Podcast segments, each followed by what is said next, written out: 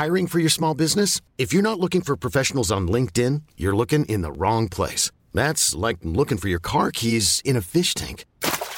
LinkedIn helps you hire professionals you can't find anywhere else, even those who aren't actively searching for a new job but might be open to the perfect role. In a given month, over 70% of LinkedIn users don't even visit other leading job sites. So start looking in the right place. With LinkedIn, you can hire professionals like a professional. Post your free job on linkedin.com slash achieve today.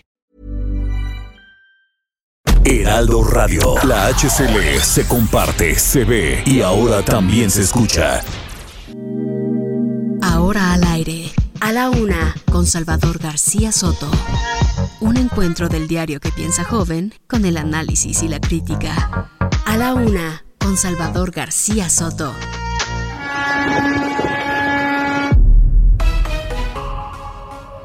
llamado a todo Chile, a toda la gente que esté escuchando, viendo este video. Queremos que todo Chile se sume de Arica a Punta Arena.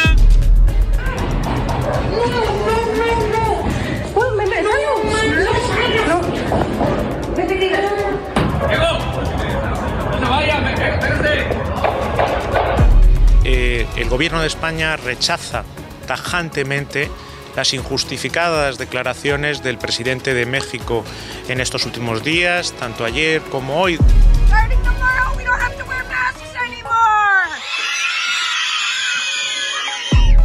Sí, aquí donde uno se pregunta si una, una nota, una noticia, dejar al descubierto a, a las autoridades corruptas vale la vida.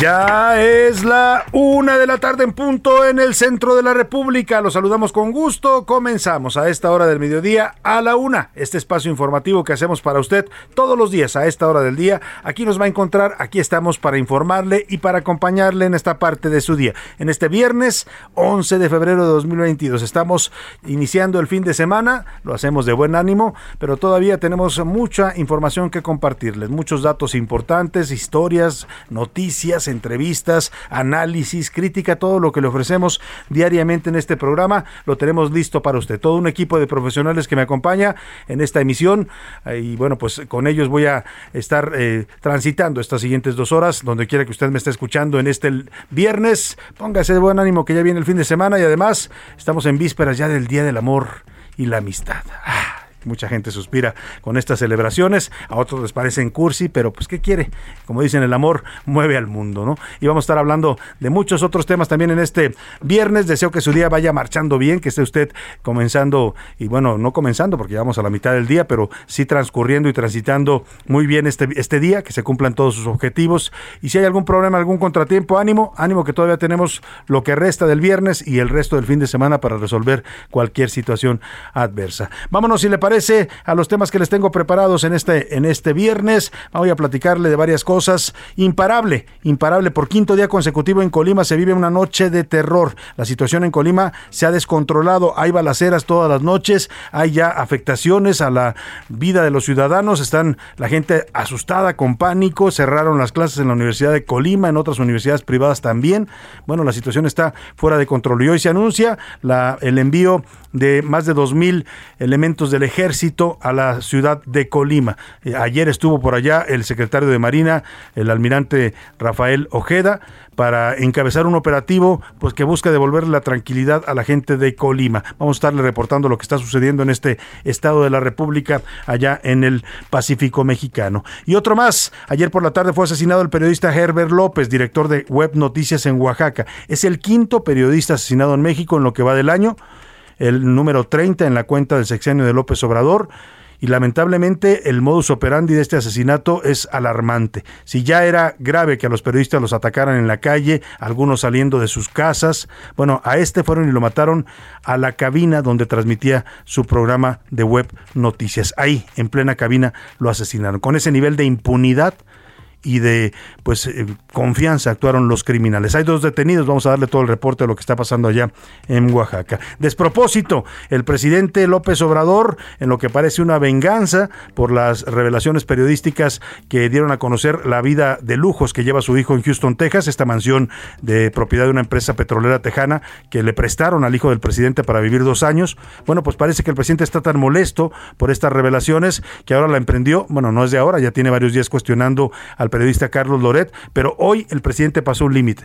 Hoy el presidente reveló presuntos datos de cuánto gana Carlos Loret de Mola. Las cantidades son impactantes, pero más allá de eso, lo que está detrás es una, pues si se trata de datos fiscales, no lo dice el presidente, pero si el SAT le dio información al presidente y este revela públicamente los datos fiscales de un ciudadano, sea quien sea, ¿eh? No porque sea periodista, a cualquier ciudadano sus datos fiscales deben estar protegidos y son confidenciales. Nadie puede andar revelando estos datos, y menos una autoridad, y menos el presidente de la República, como una vendetta, como una venganza contra un periodista que le está resultando muy incómodo a su gobierno. Vamos a hablar de este tema porque es grave lo que pasó hoy en Palacio Nacional, ya hay reacciones de todo tipo y vamos a consultar, por supuesto, a los especialistas si el presidente está violando la ley además de lo grave que es ya una persecución abierta utilizando los instrumentos del Estado en contra de un periodista. En el fondo, también en el fondo México dejó de ser una democracia para pasar a un régimen híbrido. Así lo da a conocer un estudio publicado por el diario The Economist allá en Londres. Eh, mide la calidad de las democracias en el mundo este estudio y dice que México ya no es tanto una democracia, lo es, pero también están entrando elementos autoritarios al modelo político mexicano. Vamos a hablar de este estudio que publica hoy The Economist y que está generando ya también muchas reacciones aquí en México. En los deportes, Fin de semana del Super Bowl. Este domingo se enfrentan los Rams contra, de Los Ángeles contra los Bengalíes de Cincinnati. Van por el título de la NFL. Le vamos a dar todos los detalles. Por supuesto, hablaremos también del espectáculo del medio tiempo, que es una todo un acontecimiento lo que va a ocurrir, además del partido para todos los amantes del fútbol americano. Para los que no les gusta tanto el fútbol americano, pues está el show del medio tiempo, que en esta ocasión va a ser dedicado a las grandes figuras, a los precursores del rap, este movimiento que tiene seguidores en todo el mundo y que nació en la ciudades, en las calles de las ciudades de los Estados Unidos. Vamos a estar hablando, por supuesto, de este tema. También le daremos eh, eh, algunos mm, detalles más también de los, de los mexicanos, los mexicanos Jonathan Soto y Rodolfo Dixon. Son los dos mexicanos que todavía van a participar en los Juegos Olímpicos de Beijing, China. Vamos a estar hablando de su participación el día de hoy y esperemos también que les vaya muy bien, como le fue al gran Donovan Carrillo, este jovencito que se ganó el corazón de México y del mundo, ¿eh? porque su historia se volvió famosa en todo el mundo. Los principales diarios del mundo eh, dieron a conocer pues quién era este jovencito de sonrisa fácil, de mucha gracia al moverse en la pista de patinaje, que salió de la nada, que superó todos los obstáculos, que logró ser patinador artístico y llegar a las Olimpiadas de invierno a pesar a pesar de pues que en su país no tenía ningún tipo de apoyo. Vamos a hablar de estas historias en los deportes con Oscar Mota y bueno, pues un programa con mucha información, con muchos temas para comentar, para compartir, para estar platicando con usted ¿Qué es lo que nos proponemos en este programa? Siempre estar en contacto con usted, que nos esté escuchando y nosotros también escucharlo a través de sus opiniones y sus comentarios. Y bueno, acompañarlo en esta parte de su día. Cualquier cosa que esté haciendo, si está en casita ya disponiéndose a preparar los sagrados alimentos, si está en la oficina trabajando ahí en la computadora, si nos está escuchando en el tráfico de su ciudad, donde quiera que nos escuche, aquí estamos. Aquí estamos todo este equipo de la UNA para acompañarle e informarle en este viernes. Vamos a la pregunta del día para que usted, como siempre lo hace, participe con nosotros y nos ayuda a debatir los temas de la agenda pública de este país. Esta es la opinión de hoy.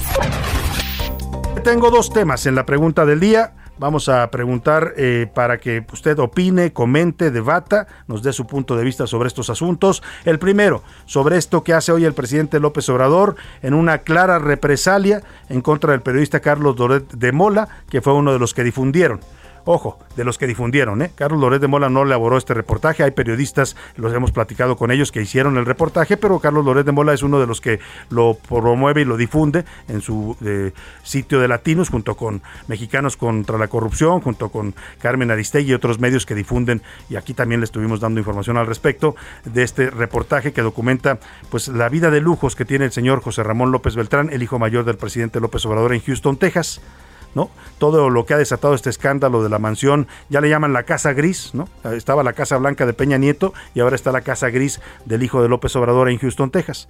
Todo el conflicto de interés por ser una mansión que era propiedad de un alto ejecutivo de Baker Hughes, la petrolera tejana que tiene más de 21 mil millones de contratos con Pemex, ¿eh? Ya lo dieron a conocer oficialmente cuántos contratos y cómo ha crecido los contratos que tiene Baker Hughes. No sé si sea porque le presta una casa al hijo del presidente, porque es una empresa muy buena, pero en este gobierno le han dado un incremento notable en los contratos que recibe por parte de petróleos mexicanos. Bueno, todo este es el contexto para lo que hace hoy el presidente. Tenía días que estaba retando a Carlos Loret pidiéndole que revelara cuánto gana como si una persona que trabaja en el sector privado, en este caso un periodista, estuviera obligado a petición del presidente a andar revelando sus ingresos. Este, en un país como México, mire, no es que uno quiera o no decir cuánto gana. Primero, es un dato personal. Cada quien tiene derecho a, si quiere compartir cuánto gana y decirlo al mundo, puede decirlo. Pero en un país como este, donde hay tanta inseguridad, tanta violencia y tanta impunidad de los criminales, el andar revelando cuánto gana usted pues, se convierte en un tema también para que sea usted blanco de la delincuencia, porque además el gobierno no le va a garantizar ninguna seguridad. Bueno, pues lo que hace hoy el presidente transgrede este contexto, primero, ¿no? O sea, andar revelando información de los ingresos de cualquier ciudadano, ya de por sí es grave.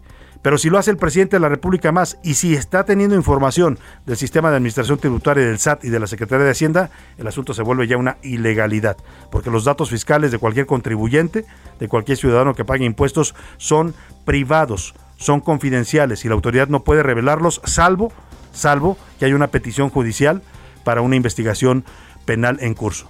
Si ese no es el caso, lo que hicieron hoy en el caso del periodista Carlos Loret es totalmente ilegal.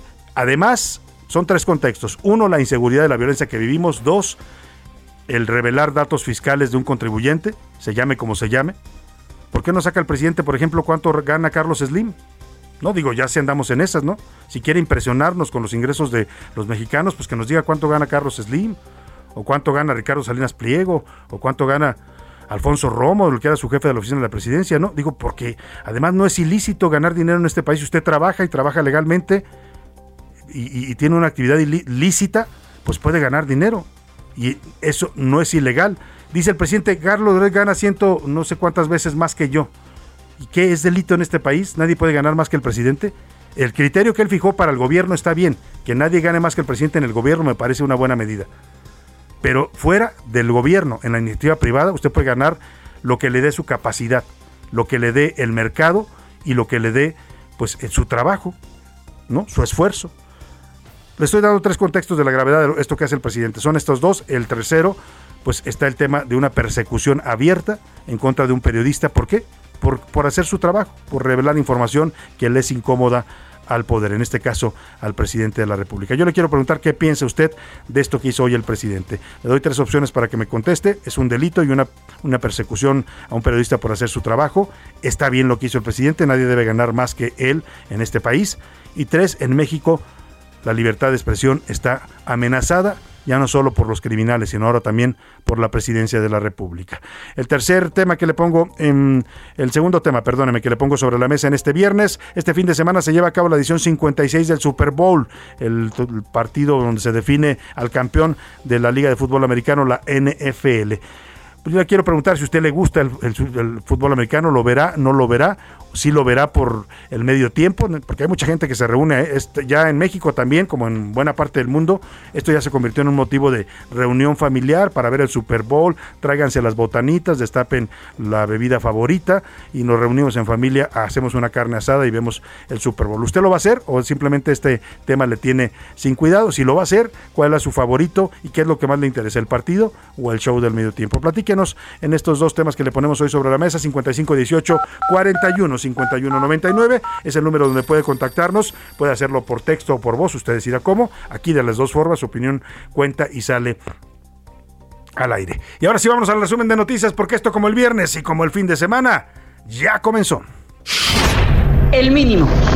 En 2021, la inversión del sector público del país tuvo un leve incremento de apenas 0.2% al alcanzar un monto de 691.796 millones de pesos.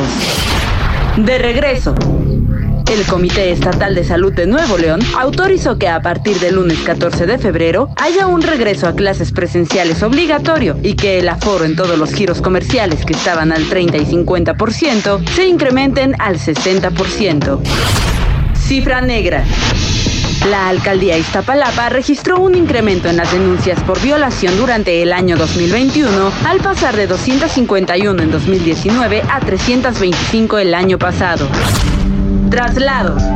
234 reos considerados de alta peligrosidad que se encontraban en el Estado de México fueron enviados a penales federales. Investigación. Reguladores de California demandaron a Tesla por supuestamente discriminar a empleados afroamericanos al compararlos con monos y esclavos en su instalación del área de la Bahía de San Francisco.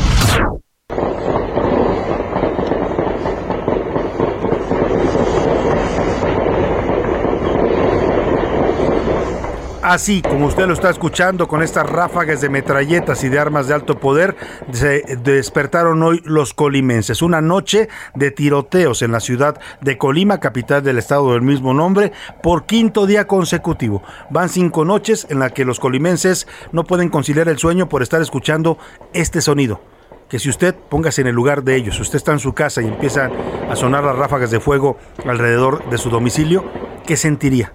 Pues eso que usted se imaginó el terror, el pánico, el tratar de protegerse. Mucha gente se mete debajo de la cama, debajo de un mueble para que no le vaya a tocar una bala perdida. Pues así han pasado las últimas cinco noches los colimenses. Casi una semana de tiroteos y balaceras en las calles. Las ráfagas de metralleta podrían escucharse desde el centro de la capital y en varias zonas de esta ciudad del Pacífico mexicano. Ya hay todo un operativo que han desplegado. Se anunció el envío de 2.000 militares, 2.000 soldados del ejército que van a reforzar la seguridad en Colima. Ayer estuvo allá enviado por el presidente, el secretario de Marina, el almirante Rafael Ojeda. Y bueno, vamos a ver si ahí sí pueden hacer algo, ¿no? Porque en Zacatecas mandaron miles de, miembros de la Guardia Nacional y de soldados y no han podido parar la violencia. Vamos a ver si ahora funciona en Colima. Por lo pronto vamos contigo, Marta de la Torre. Platícanos el terror que están viviendo los colimenses con esta violencia desbordada en su ciudad. Buenas tardes, Marta. Gracias, Salvador. Buenas tardes. Pues se cumplieron cinco días de violencia en Colima. Anoche, poco después de las 20 horas, se registró una movilización policíaca en la avenida Gonzalo Sandoval, casi esquina con Ejército Mexicano en la colonia oriental, cerca de la Universidad de Colima, donde un sujeto fue detenido y otro más subió por las azoteas de las casas para darse a la fuga. Posteriormente se registró el homicidio de un hombre y lesiones a una mujer dentro de una vivienda sobre la calle Aluminio en la colonia Villas Providencia de Villa de Álvarez. La mujer fue llevada a un hospital tras recibir un impacto de arma de fuego en el brazo derecho y el fémur izquierdo. Cerca de ese punto, un vehículo se incendió en el cruce de la avenida La Petatera y la calle Ottawa, en las inmediaciones del Hospital General Zona 1 del IMSS en Villa de Álvarez. Elementos de bomberos y protección civil sofocaron las llamas, pero el vehículo se consumió en su totalidad y no se reportaron heridos. Por último, alrededor de las 11 de la noche fue reportado a los números de emergencia el hallazgo de un cuerpo sin vida de una persona dentro de una bolsa en la calle Halcones del fraccionamiento Jacarandas de Villa de Álvarez. También anoche, finalmente la gobernadora Indira Vizcaíno Silva emitió su primer mensaje a la población a través de redes sociales y medios de comunicación, donde explicó que con base en la información de inteligencia, los enfrentamientos se han dado entre al menos dos organizaciones criminales que hasta hace poco eran aliadas y comenzaron una disputa. Informó que implementaron medidas como rondines especiales, filtros de revisión y trabajo de inteligencia. Agregó que tienen desplegadas en la entidad 600 elementos de la Guardia Nacional, más de 350 de la Sedena, más de 350 de la Marina, que se suman a los 670 elementos de la Policía Estatal y más de mil elementos de las policías municipales. Hasta aquí el reporte desde Colima. Gracias, buenas tardes. Muchas gracias a ti, Marta de la Torre, allá en Colima. Les mandamos un abrazo a toda la gente que nos escucha en Colima, Colima, por la situación que están viviendo. Por supuesto, estaremos reportando todos estos detalles. Ya no lo habían hecho saber antes de que se diera a conocer más eh, eh, de manera más masiva. Nuestros radioescuchas nos empezaron a avisar de esto que estaba pasando en Colima, de las balaceras que estaban siendo constantes. Y mire, qué preocupante que tuvieron que pasar casi cinco días de balaceras en, la ciudad donde se ubica la sede del gobierno estatal, que es la ciudad de Colima, para que la gobernadora Indira Vizcaíno saliera a hablar del tema. Cinco días, ¿eh? En cualquier otro lugar del mundo, el gobernador tenía que haber aparecido el primer día para decir estamos atacando la situación, estamos controlando, le pido calma a los ciudadanos, les pido que se cuiden. No, cinco días tardó la gobernadora morenista Indira Vizcaíno. Tiene tres meses en el cargo, asumió, ganó las elecciones el pasado, el año pasado y tomó posesión el primero de noviembre. Bueno, la pregunta es para qué se contratan si no quieren gobernar, porque qué indolencia salir cinco días después de que los ciudadanos en su estado y en su capital están sufriendo esta ola de violencia. Bueno, ya le decía que hay un operativo federal en marcha. Ayer estuvo allá presente coordinando ya este operativo el secretario de Marina Rafael Ojeda. Hoy se anunció el envío de cerca de dos mil soldados del ejército a la ciudad de Colima. Esperemos que funcione y que pues las fuerzas federales lleguen a hacer lo que no puede hacer claramente la gobernadora ni sus policías. Vamos a otro tema, una de las vertientes de la violencia en México, esta violencia que estamos, eh, que, todos los días lamentablemente aquí le narramos, yo no quiero ser ni amarillista, ni amargarle su día, ni, ni pesimista, pues, pero pues lo que le narramos es lo que está ocurriendo todos los días en varios estados de la República. Y una de estas vertientes que nos, de esta violencia que nos afecta a todos por igual en este país, pues es, es el asesinato a periodistas. Ya hemos hablado mucho del tema. No es que los periodistas tengamos ninguna condición especial, ¿eh? Nos eh, afecta la violencia y nos matan igual que a cualquier ciudadano en México. Así de esa manera impune y brutal. Igual que sacaron un jovencito de su casa de 16 años en, en Jalisco, igual pueden matar a un periodista y los están matando.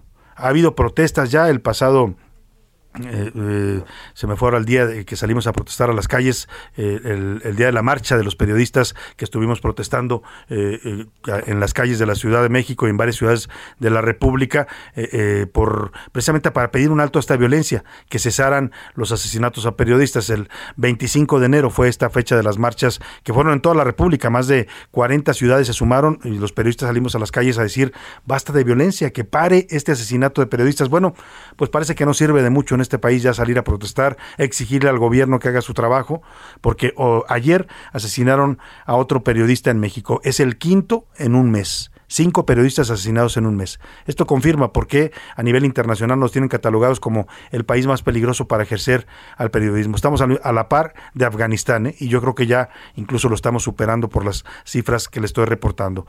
Quinto periodista asesinado en lo que va del año el número 30 en el sexenio de López Obrador y si le suma la cuenta de los sexenios anteriores ya andamos casi por los 170 periodistas asesinados en México por hacer su trabajo. En este caso se trató del comunicador Heber López Vázquez, él le dirigía el portal de noticias web en la ciudad de Oaxaca y ya le decía, aquí lo grave también no solo es el asesinato per se, que ya es bastante grave y delicado, es la forma en que lo mataron. A varios de los periodistas que han estado asesinando los asesinan en la calle cuando van circulando en sus autos, afuera de su casa cuando van saliendo de su domicilio, que ya de por sí era grave, que vayan hasta su domicilio a buscarlo y ahí lo ejecuten, en presencia de su familia en muchos casos. Pero a este lo mataron adentro de su lugar de trabajo. Estaba haciendo una transmisión en una cabina de este portal web de noticias en Oaxaca y ahí llegaron los criminales, se metieron hasta la cabina y ahí le dispararon. Lo mataron de varios tiros hay dos detenidos y vamos a con nuestra corresponsal Karina García para que nos dé los detalles. Karina, te saludo, muy buenas tardes allá en Oaxaca. Así es, Salvador, la Fiscalía General del Estado de Oaxaca investiga el asesinato del periodista Ever López Vázquez, quien falleció tras ser víctima de un ataque armado ocurrido en las calles del puerto de Salina Cruz, en el istmo de Tehuantepec. El organismo confirmó la detención de dos sujetos, Ricardo Espinosa Cartas y Ricardo, de 45 y 35 años de edad, respectivamente. Ricardo Espinosa Cartas es hermano del exagente municipal de las Salinas del Marqués, Arminda Espinosa Cartas, a quien el comunicador había publicado por no querer dejar el cargo. Además, el periodista trabajó en diversas notas sobre el proyecto de rompeolas en la región del Istmo de Tehuantepec. Los hechos ocurrieron la tarde-noche del el día jueves en el barrio El Espinal del municipio de Salina Cruz, cuando dos personas interceptaron a la víctima y le dispararon mientras ingresaba a su domicilio. Tras la agresión, los presuntos involucrados emprendieron la huida, pero fueron detenidos por la Policía Municipal de Salina Cruz para después asegurarles un arma de fuego. Es el reporte desde Oaxaca. Muchas gracias por tu reporte, Karina. Estaremos atentos a lo que pase en este caso y en esta investigación de este periodista asesinado. Me voy a ir a la pausa, pero cuando vuelva lo voy a contar lo que hizo el presidente hoy desde Sonora en este pues eh, eh, persecución ya abierta en contra del periodista Carlos Loret, revelando sus ingresos. Y también le voy a platicar del Super Bowl, porque va a ser fin de semana de Super Bowl. Vamos a la pausa con música de Ricky Martin. Pégate un poco más, una versión en vivo desde el Festival Viña del Mar en el año 2020. Seguimos.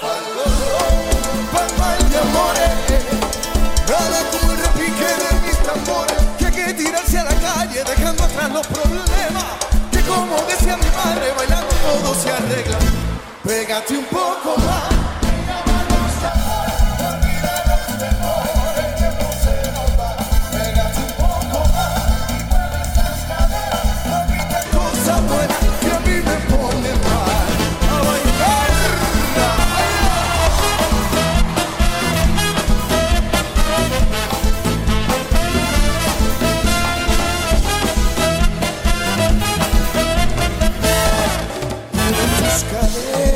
Muchacha morena, bailame ese ritmo con sabor a plena. Y hay una pesadita esa pechonera para que te olvides de todas tus penas. Y esta noche quiero esta noche quiero fiesta. Hoy nada mal que por bien no venga. Unamos los corazones. Escuchas a la una con Salvador García Soto. En un momento regresamos. Heraldo Radio, la HCL se comparte, se ve y ahora también se escucha.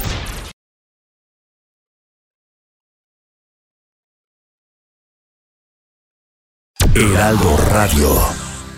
Sigue escuchando a la una con Salvador García Soto. Ahora, la rima de Valdés. O de Valdés, la rima. Hay que cortarlas, ni modo, y nadie sabe por qué. Es que a lo lejos se ve que ya iban por él con todo. Estábamos codo a codo en términos de amistad y muy buena voluntad con el gobierno de España, pero hay ya mucha maraña de bastante suciedad. Que pidan perdón, decían gachupines a mexicas, como quien juega canicas, se me hace que se desvían, mejor dicho, desvarían. Eso es estar resentido por lo que ni se ha vivido.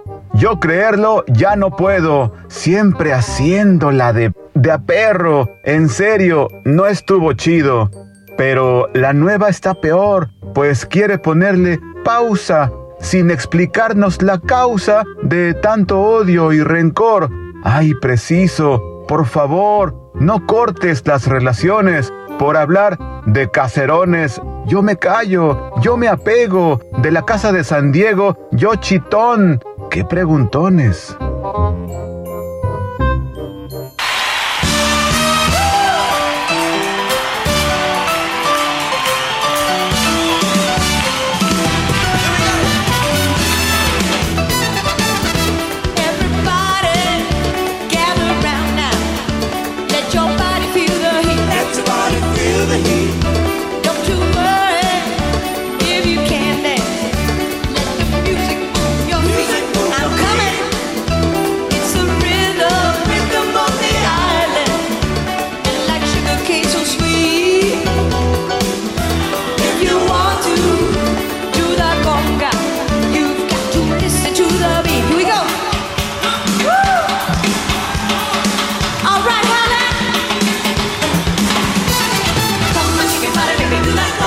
De la tarde con 32 minutos. Estamos de regreso. Espero que usted se haya puesto a bailar como yo aquí en la cabina con el ritmo de esta conga de Miami Son Machine de la señora Gloria Estefan. Estamos escuchando esta versión en vivo desde una gira mundial en 1991. Gloria es artista del Super Bowl. Ha estado dos ocasiones en el medio tiempo de este partido importante del fútbol americano. Vamos, estamos escuchando esta semana y estamos cerrando ya la semana con música en vivo. Música tanto de los Super Bowl, de los espectáculos de medio tiempo, como de conciertos.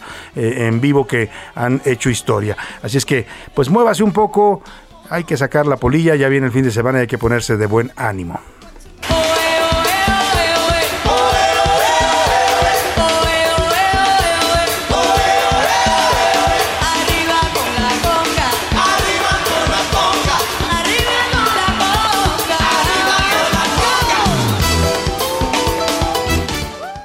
A la una, con Salvador García Soto. Y vamos a más información en este viernes. Oiga, en la mañanera hoy, desde Hermosillo, Sonora, donde está de gira, el presidente López Obrador exhibió los supuestos ingresos del periodista Carlos Doret de Mola. De acuerdo con los datos que dio a conocer el periodista, eh, perdóname, el presidente, el periodista habría ganado el año pasado 35.2 millones de pesos. Dijo el presidente, como si este fuera un dato pues quizás es relevante para el, el, discurso político del presidente, que gana 15 veces más que él. Pero yo le pregunto al presidente y le pregunto a usted, ¿está prohibido en este país ganar más que el presidente? Para los que trabajan en el gobierno, sí, porque ya es una ley que aprobaron en este gobierno. Pero para los que trabajan en la empresa privada, que tienen su negocio, que se dedican a cualquier cosa, que son contratados por una empresa, que ofrecen sus servicios profesionalmente, ¿está prohibido ganar más que el presidente? ¿Es un delito? ¿Es algo inmoral?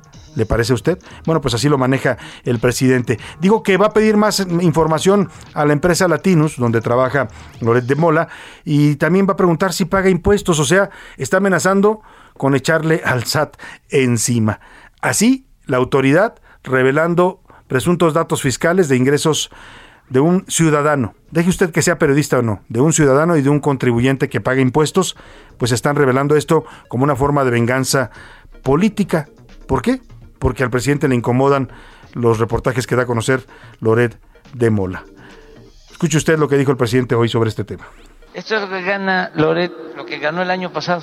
Pero lo que me llama mucho la atención, y me lo va a tener que aclarar Televisa, los directivos de Televisa, es que se supone que ya Loret no está en Televisa y le dieron 11 millones 800 mil pesos el año pasado. Radiopolis, que esto es W Radio, que es de Prisa, de España, los que publican El País, en una sociedad en donde está Cabal Peniche. Latinus, este también quiero información más a fondo, porque este tiene que ver con los que venden medicinas. Bueno, el Universal ya sabemos, ¿no? No está aquí el director del Univer el periodista del Universal, compañero, que es muy respetuoso, no vino ahora. Este es cuatro millones 500 mil al año. Quiere decir que son como 300 mil, ¿no? 350 mil, 350 mil al mes. ¿Tú ganas esto? Porque le voy a decir a, Juan Francisco que haya más equidad. Ah, y Washington Post, nada más que es muy poquitero, 600 mil al año. Bueno, ahí ya está el presidente ahora en sus mañaneras, además de atacar a todo mundo, además de pelearse con gobiernos de otros países, además de divagar sobre todos los temas que a él le importan y le interesan, pues también se va a dedicar a cuestionar los ingresos de los ciudadanos. Es lo que hizo hoy el presidente, cuestionar cuánto gana Loret y por qué gana eso. Bueno, hasta Televisa la está cuestionando por qué le sigue pagando a Loret si ya no trabaja ahí. Pues supongo que, que, seguirá teniendo algún tipo de colaboración, alguna relación con la empresa, ¿no? Y, y Televisa es muy libre, como cualquier otra empresa en este país, de pagarle a quien quiera, ¿no? Una asesoría o lo que le quiera pagar. Igual cuestiona también al Universal por lo que le pagan a Loret. No, bueno, el presidente está, perdóneme la expresión, pero está fuera de sí. O sea, el presidente se ve que este tema, entre los problemas de salud que ha traído, entre pues las eh, caídas que está teniendo en las encuestas de popularidad, esta semana se reportaron encuestas donde baja de 5 a 7 puntos, entre la crisis económica que traemos arrastrando, la carestía, la inflación, la violencia en el país, no sé, parece que el presidente está desbordado hoy y bueno, por supuesto los reportajes que andan revelando cómo viven sus hijos, ¿no? Que viven en la opulencia y en los lujos allá en Houston, Texas, mientras él pregona acá la austeridad republicana. Bueno, pues esto que hizo el presidente, por supuesto, tiene muchas aristas, ya le he platicado algunas de ellas vamos a consultar a especialistas si es legal o no que una autoridad esté dando a conocer presuntos datos fiscales o de ingresos de un ciudadano. Por lo pronto, Loret de Mola ya le respondió en Twitter al presidente, le dijo en un mensaje de su red social que eh, el presidente está acorralado, no sabe cómo zafarse del escándalo de la casona de su hijo y que hoy me vuelve a calumniar y encima me pone en riesgo al revelar montos inflados y falsos de supuestos ingresos. Es gravísimo, es un delito, está fuera de sí este aspirante dictador, dice el periodista aludido hoy en la mañanera. Al respecto, el presidente también pidió a su hijo José Ramón Beltrán que aclare de dónde vienen sus ingresos. Se aseguró que ninguno de sus hijos tiene interferencia en su gobierno. Pues ya entrados en gastos, el presidente deberá explicarnos también de dónde son los ingresos de la nuera, ¿no? De Carolina Adams, que es la que dijo, al parecer la señora tiene dinero, así justificó que vivieran en una mansión con alberca, jardines, cuatro recámaras, todas las comodidades, la casa gris de Houston, así le llaman ya ahora, en relación a la casa blanca de Peña Nieto, la casa gris de López Obrador allá, de López Beltrán, perdóneme, es el hijo, allá en Houston, Texas, pues que explique de dónde viene el dinero de la nuera y los favores que está obteniendo de empresas petroleras que le dan contratos o que tienen contratos con Pemex. Primero diga José Ramón, mi hijo, cuánto gana. José Ramón tiene 40 años, es independiente y no tiene que ver con el gobierno, porque ninguno de mis hijos tiene que ver con los asuntos públicos, ninguno de mis familiares. Bueno, espero que José Ramón conteste, que es grande, de qué vive, atacar a José Ramón porque su esposa rentó una casa en Houston supuestamente que estaba vinculada con una empresa estadounidense que trabaja para Pemex, lo cual no es cierto, no hay conflicto de intereses. Pero además ya la autoridad se va a hacer cargo de investigar, es un montaje. Es un montaje, dice el presidente. Hemos visto contratos eh, otorgados por Pemex a esta empresa. Coinciden las fechas con el tiempo en que les prestan esta casa. El presidente dice, rentó una casa. No hemos visto hasta ahora ni hemos sabido que hay un contrato de renta, ¿no? Vivieron ahí dos años, eso está documentado, y dos años que coinciden con el incremento notable de contratos que recibe Baker Hughes, la petrolera tejana, cuyo directivo era propietario de esta casa, uno de los directivos presidentes de la empresa era el propietario de esta mansión, que le prestó al hijo del presidente y a su esposa Caroline Adams. Pues eso dice el presidente que es un montaje y que se va a investigar. El tema de fondo es si José Ramón ya tiene 40 años y puede responder por sí mismo, o debe responder por sí mismo, como dice el presidente, ¿por qué tenemos una semana hablando de esto el presidente de México? Hubiera bastado que desde el principio dijera yo no tengo nada que ver, que lo explique mi hijo, ¿no? Pero su hijo no ha dicho ni pío, literalmente como su tío paterno, ¿no? No ha dicho ni pío José Ramón López Beltrán, se ha dedicado a bloquear en Twitter, a mí me bloqueó después de que publiqué una columna sobre el tema, a muchos periodistas los está bloqueando, pero no ha emitido un solo mensaje, no ha explicado por qué vivió en esta casa de lujo en una mansión en Houston, Texas, y si pagó renta o no pagó renta o por qué esta eh, casa pertenece a una empresa que tiene contratos con el gobierno de su papá. El presidente dijo cuando tomó posesión, me acuerdo perfecto, y ahí está el discurso grabado en su toma de posesión, que él no iba a responder por sus hijos mayores, que él solo respondía por el eh, menor de edad, que es eh, Jesús Ernesto López Gutiérrez, ¿no? Este mm, jovencito que vive en Palacio con él y con su esposa dijo que solamente respondía por él porque era moneda, que los más grandes que, que no, él no se iba a meter ni iba a responder por ellos. Pero lleva una semana justificando la vida del hijo, justificando que no hay un conflicto de interés, pues que empiece a ser responsable a su hijo, ¿no? que hasta donde sabemos no tiene ningún trabajo, ningún oficio. Pues parece que vive de mantenido de la mujer que al parecer, dijo el presidente, tiene dinero. ¿no? Ahí está el tema. Vámonos a otro tema importante. A la una, con Salvador García Soto. Oiga, ¿cómo anda la democracia mexicana? Es una pregunta que vale la pena plantearse, sobre todo en estos tiempos, porque hemos visto cosas muy raras en estos, en estos últimos años en nuestra democracia, ¿no? Desde candidatos asesinados en las elecciones, ¿no? que los han matado en plenos mítines de campaña, amenazados algunos, hasta la participación del narco en las elecciones, como pasó en junio pasado en Sinaloa, en Sonora, en Tamaulipas, documentada narcos deteniendo y secuestrando operadores de unos, algunos partidos para beneficiar a otros, en la mayoría de los casos beneficiando resultados a favor de Morena.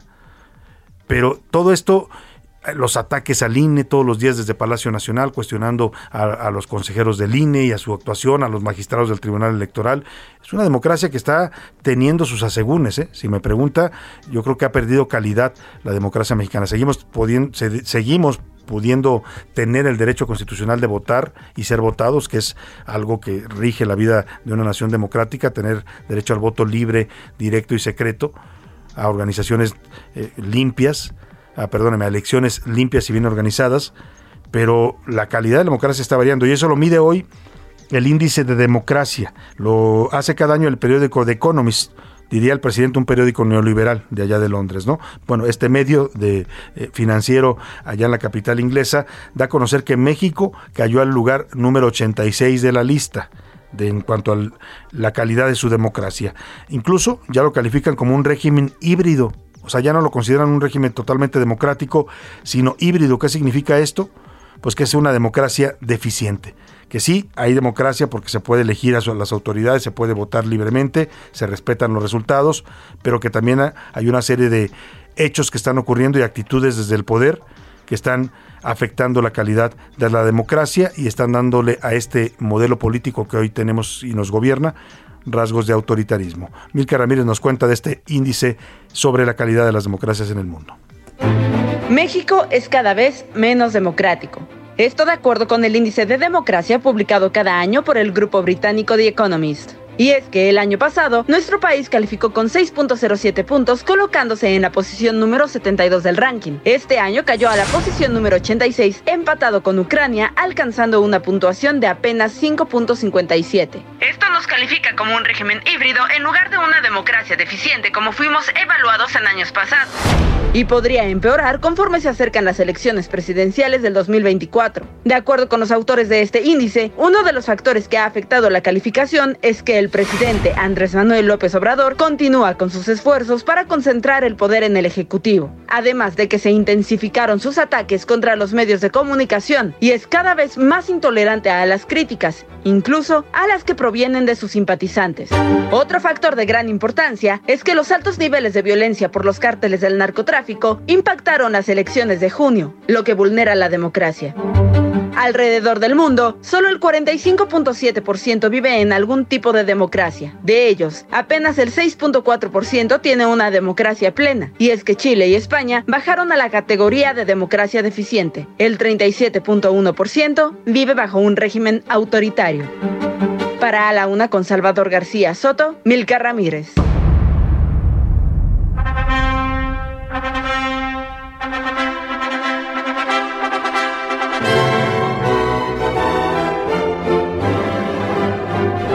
Y de la democracia nos vamos a otra institución donde no siempre hay democracia. ¿eh?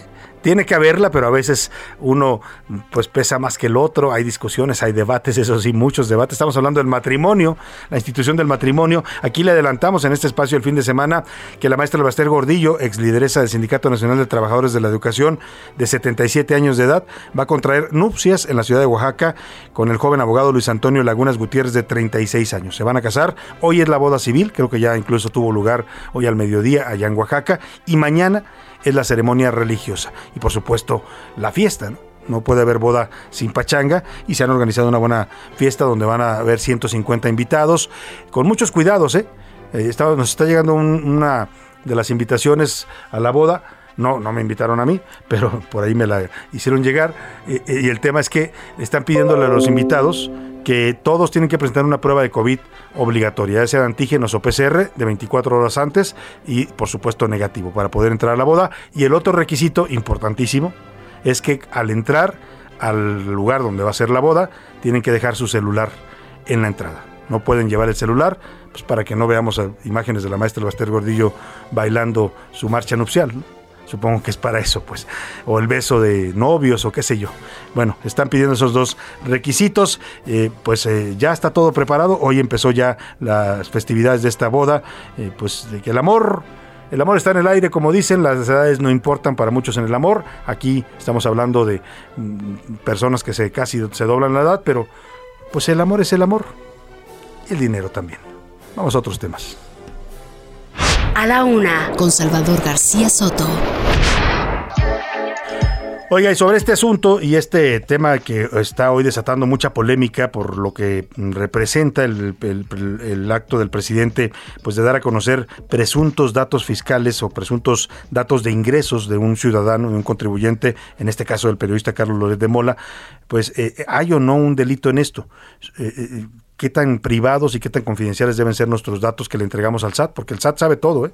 sabe todo de usted y de mí, si usted paga impuestos, claro, sabe cuánto gana, en qué gasta, dónde compra, cuánto deben las tarjetas, cuántos créditos tiene, todo lo saben. Lo que come, lo que no come, todo.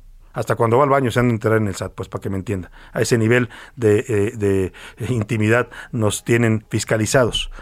Esos datos que le entregamos nosotros de buena voluntad al SAT, y con la obligación legal que tenemos de pagar impuestos, pues están protegidos, están protegidos por la ley y deben ser confidenciales. ¿Qué representa lo que vimos hoy en la conferencia mañanera para eh, hablar de este tema? Hago contacto con el abogado Tulio Antonio Salanueva Brito, él es especialista en temas fiscales y administrativos. ¿Cómo está, abogado? Qué gusto saludarlo, buenas tardes. Salvador, un placer estar contigo y con tu importante auditorio. Estoy a la orden. Oiga, pues ah, explíquenos, esto que hizo el presidente hoy es, es está bien, está mal, es legal, es ilegal. Hay un tema que se llama secreto fiscal. Por supuesto, más que más que una conducta es preocupante que cualquier autoridad de cualquier nivel, máxime que es el jefe de la nación, el jefe del ejecutivo, eh, realice un pronunciamiento de este tipo.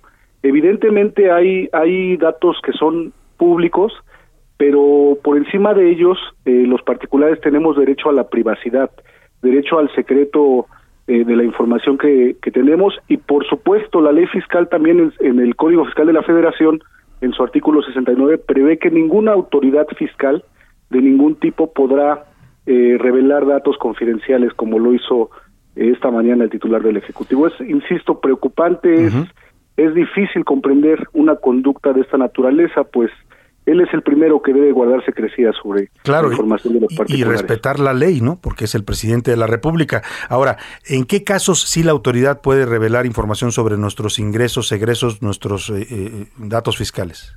Por supuesto que hay, hay excepciones a esa privacidad, pero creo que en este caso no se dio ninguna. Como decía, el fundamento legal es el artículo 69 del Código Fiscal de la Federación y prevé que solo podrán revelarse este tipo de datos personales en los casos en que existan créditos fiscales firmes en contra de un contribuyente. Otro caso también en el que se pueden revelar estos datos es cuando desaparece el contribuyente, cuando no se encuentra localizable, pero evidentemente ninguno de ellos se surtió en este caso, por lo tanto eh, la conducta por lo menos es reprochable. Ahora, eh, usted es abogado y especialista en estos temas, eh, abogado Tulio Antonio Salanueva. ¿Qué puede pasar? O sea, ¿cuál es el riesgo que corremos los ciudadanos al vernos expuestos de esa manera por una autoridad? Pues evidentemente el periodista Carlos Doret tendrá que hacer uso de, sus derechos. Hay hay tribunales, hay autoridades administrativas ante las que se puede denunciar este tipo de actos, pero habrá que ver hasta dónde se atreven a, a, revisar una conducta, insisto, que es del titular del Ejecutivo. Creo que no hay antecedente en nuestro país de que se haya sancionado o juzgado por un por una conducta de esta naturaleza a un a un presidente de la República. Habrá que, habrá que estar muy, muy atentos a cuáles son las acciones legales que seguramente tomará el periodista. E insisto, como bien lo dice tú, estimado Carlos, pues cualquier ciudadano si bien él es una figura pública, cualquier ciudadano ya estamos expuestos a que se expongan nuestros datos con grave violación a nuestro derecho de la privacidad consagrado constitucionalmente. Sin duda, eso es lo grave de este asunto, más allá del personaje y, del periodista, está el tema de pues, eh, la vulnerabilidad en la que quedamos todos los ciudadanos, ¿no? Si por un, eh, una molestia presidencial o de cualquier otra autoridad, podemos hablar de un gobernador, de un presidente municipal, de un secretario, de un director de área, ¿no? Que pueda tener acceso a sus datos, ¿no? Así es, cualquier ciudadano vamos a estar expuestos a que se revelen nuestros datos personales. Pues abogado, abogado Tulio Antonio Salanueva Brito, especialista en temas fiscales y administrativos, le agradecemos mucho el darnos esta opinión en este tema delicado. Carlos, gracias a ti, siempre estoy a la orden. Salvador, Salvador, ya me cambió el nombre, abogado. no, se preocupe, no se preocupe. Gracias al abogado Tulio Antonio Salanueva. Vámonos, eh, se confundió ahí con los nombres, pero vámonos, si le parece, a, eh, vamos a escuchar más adelante una opinión de Ramón Alberto Garza, que es eh, un periodista reconocido. Vamos a escuchar una parte porque es un poco, un poco larga una, una opinión que nos dio sobre qué le está pasando al presidente le pregunto eh, a Ramón Alberto Garza, ¿qué le pasa al presidente y por qué estamos viendo estas conductas que ya incluso superan, pues no solo los protocolos diplomáticos, ¿no? Abrió un conflicto diplomático con Panamá, ahora con España, y luego atacando a ciudadanos con revelación de datos fiscales. ¿Qué le pasa al presidente Ramón Alberto Garza, director de Código Magenta, periodista, analista? Te saludo, buenas tardes. Mi querido Salvador, saludos a ti, a tu auditorio. Pues bueno, yo creo que estamos viviendo una semana eh, difícil, difícil para el presidente. Lo hemos dicho en Código Magenta, que el presidente se encuentra pues eh, atrapado en su laberinto. ¿Por qué lo decimos? Pues porque básicamente el discurso presidencial de la corrupción, de la austeridad, se topa en pared eh, con todas estas revelaciones que han surgido en torno a la famosa Casa Gris o Casa de Papel, en donde su hijo José Ramón López y pues su, nuera Caroline Adams están abiertamente en un conflicto de interés, en un presunto conflicto de interés al recibir esta renta, prestación, lo que sea de la casa del ejecutivo de Becky Hughes y en momentos en que esa empresa está siendo pues beneficiada al mismo tiempo con ampliaciones de contratos y contratos nuevos. Eh, la novedad de este tema este día, Salvador, y lo acabamos de subir ahorita a Código Magenta, es que un grupo importante de accionistas de Becky Hughes están pidiendo a la compañía una investigación a fondo porque no quieren ser cómplices de lo que pudiera ser, si fuera el caso, un conflicto de interés. Y esto está escalando, esto ya no está del lado de de México, de que México decida o de que el presidente decida o no comentar el asunto en la mañanera. Esto ya está en los eh, tribunales norteamericanos, particularmente en la fiscalía de Wall Street, esta fiscalía que es implacable a la hora de, de analizar. Fue la fiscalía que, que destapó todo el caso de Odebrecht y cuando en los países latinoamericanos pretendían esconder los mandatarios, sus eh, familiares y los funcionarios, toda esta red de corrupción de Odebrecht. Bueno, de importantes datos los que nos está dando Ramón Alberto Garza. Vamos a retomar la conversación con él más adelante porque tenemos que hacer una pausa obligada, pero este dato que daba es importante. ¿eh? El tema ya está trascendiendo de México. Los socios accionistas de Baker Hughes, empresa energética tejana, están pidiendo una investigación sobre por qué uno de sus directivos le prestó una casa al hijo del presidente de México. Y allá en Estados Unidos, allá las cosas sí se investigan en serio. ¿eh? Si entra la SEC, ahí las cosas van a ser totalmente distintas. Me voy a la pausa con música. Terminó la primera hora. Lo dejo con los Black Eyed Peas. I got a feeling. Tengo un presentimiento de que este va a ser un buen fin de semana. Ya regresamos.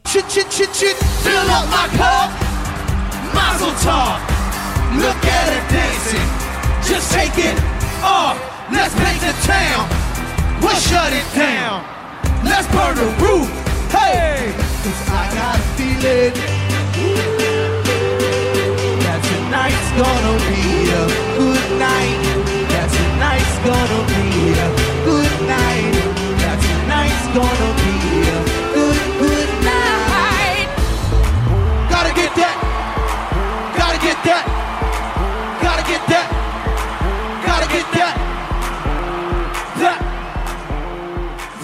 Escuchas a la una con Salvador García Soto. En un momento regresamos. Heraldo Radio. Heraldo Radio. Ya estamos de vuelta con A la una con Salvador García Soto.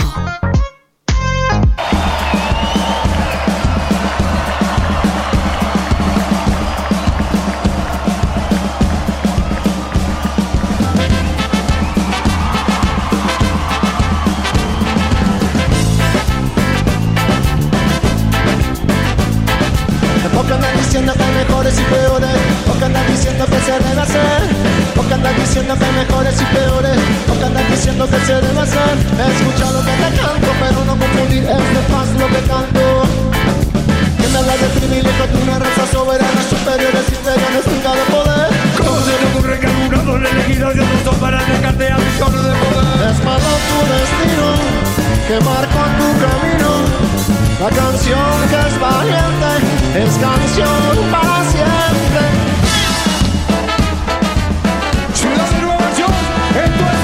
es el Dos de la tarde con un minuto ya en el centro de la República y los saludamos con gusto, comenzando a esta hora del mediodía, la segunda hora de A la Una. Vamos ya a la segunda parte de este espacio informativo, todavía con muchos temas, ¿eh? mucha información, muchas historias, muchos eh, eh, asuntos para compartirle y para informarle en esta parte de su día. Gracias por continuar con nosotros, si nos escucha desde la una de la tarde que arrancamos este espacio y si nos está sintonizando, recién acaba de agarrarnos ahí en el cuadrante de su auto o del celular o donde no quiera que nos esté sintonizando o nos está viendo a través de las redes sociales. Saludo a la gente, aquí tenemos una camarita, siempre nos ven. eh, somos transparentes en ese sentido. ¿eh? A veces hacemos desfiguros, pero perdónenos usted, estamos haciendo radio, no estamos pendientes de la cámara.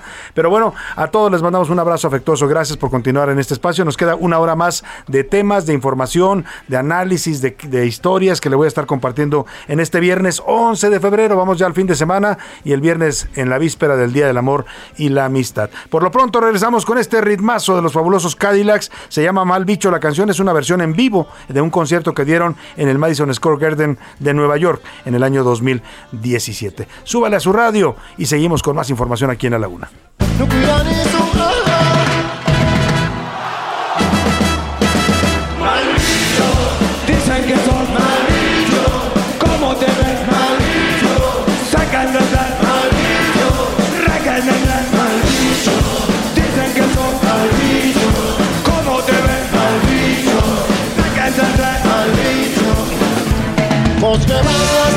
este ritmazo que tenía esta banda argentina, es samba eh, también, ¿eh? Samba eh, argentina, porque la samba la conocemos mucho por los brasileños que le hicieron famosa en el mundo, pero hay una parte de Argentina que también toca esta música, todas las eh, provincias que colindan con precisamente con Brasil. Esta música se escucha y se toca también y se baila y es muy del gusto de los argentinos. Oiga, pues mire, un poco de música para aligerar porque eh, la tensión en el mundo se está agudizando ante la eventual invasión rusa a Ucrania. El presidente Joe Biden insiste a los ciudadanos estadounidenses que abandonen inmediato Ucrania. Está previendo ya una conflagración, eh, pues la reacción que tendría la OTAN, los países europeos y Estados Unidos si Vladimir Putin cumple su amenaza de invadir Ucrania. Hay tensión, por supuesto no es alarmarnos ni estar angustiándonos, pero sí, hay tensión en esa parte del mundo y algo que puede desatar una guerra pues con proporciones que no sabemos hasta dónde puedan llegar, pero estamos hablando de dos potencias nucleares que se están enfrentando, Estados Unidos y Rusia, más los países de la Unión Europea. Y en otro tema, los abogados responden a Cuitlagua García, esto después del eh, ataque que tuvo ayer una periodista, aquí me pusieron el careo, ¿no? No fue un careo, fue un ataque, porque cuando usted es autoridad, cuando es gobernador del estado y cuestiona así, como lo hizo ayer el gobernador Cuitlagua García una reportera que simplemente le está preguntando, está haciendo su trabajo, la descalifica, la ataca, le dice que no sabe, que está mintiendo, entonces se trata de un abuso de autoridad. Bueno, los abogados, que eran los que citaba ayer la periodista cuando le decía, los abogados están pidiendo la derogación del delito de ultraje a la autoridad, y él decía, ¿cuáles abogados? Dame nombres. Los abogados en general, gobernador. No, dame nombres. Bueno, los abogados ya respondieron y dijeron, eh, apoyaron a la periodista Sara Landa Castillo de Mega Noticias Veracruz. Al menos tres barras de abogados le están diciendo al, al gobernador Cuitlavo García de Veracruz que no están de acuerdo con el delito de ultrajes a la autoridad porque es inconstitucional. Así o más claro, gobernador, para que no ande atacando y cuestionando a, a los periodistas que hacen su trabajo allá en su estado. Vamos a platicar con el licenciado Jorge Reina, director legal de la Federación para la Defensa de Escuelas Particulares. Han interpuesto un amparo para que los menores de 5 años sean vacunados. Esto es importante en un país donde no se, no se ha vacunado a los niños. Mire, le voy a mostrar más adelante un video de eh, lo que pasó hoy en una escuela de Las Vegas. Por ahí tenemos el audio, se lo voy a, poner en este momento el audio para que lo escuche. Es el, momento en que una maestra o una directora de una escuela de niños, debe ser un kinder, son niños entre 4 y 5 años de edad, y les dicen, niños, a partir de hoy ya no vamos a usar el cubrebocas en la escuela, ya no tienen que ponerse el cubrebocas, ya no es obligatorio. Escucho mo- cómo reaccionaron los pequeñitos allá en esta escuela de Las Vegas, Nevada, la forma en que celebran de manera eh, pues festiva este anuncio de su directora. Escuche el momento. Starting tomorrow, we don't have to wear masks anymore.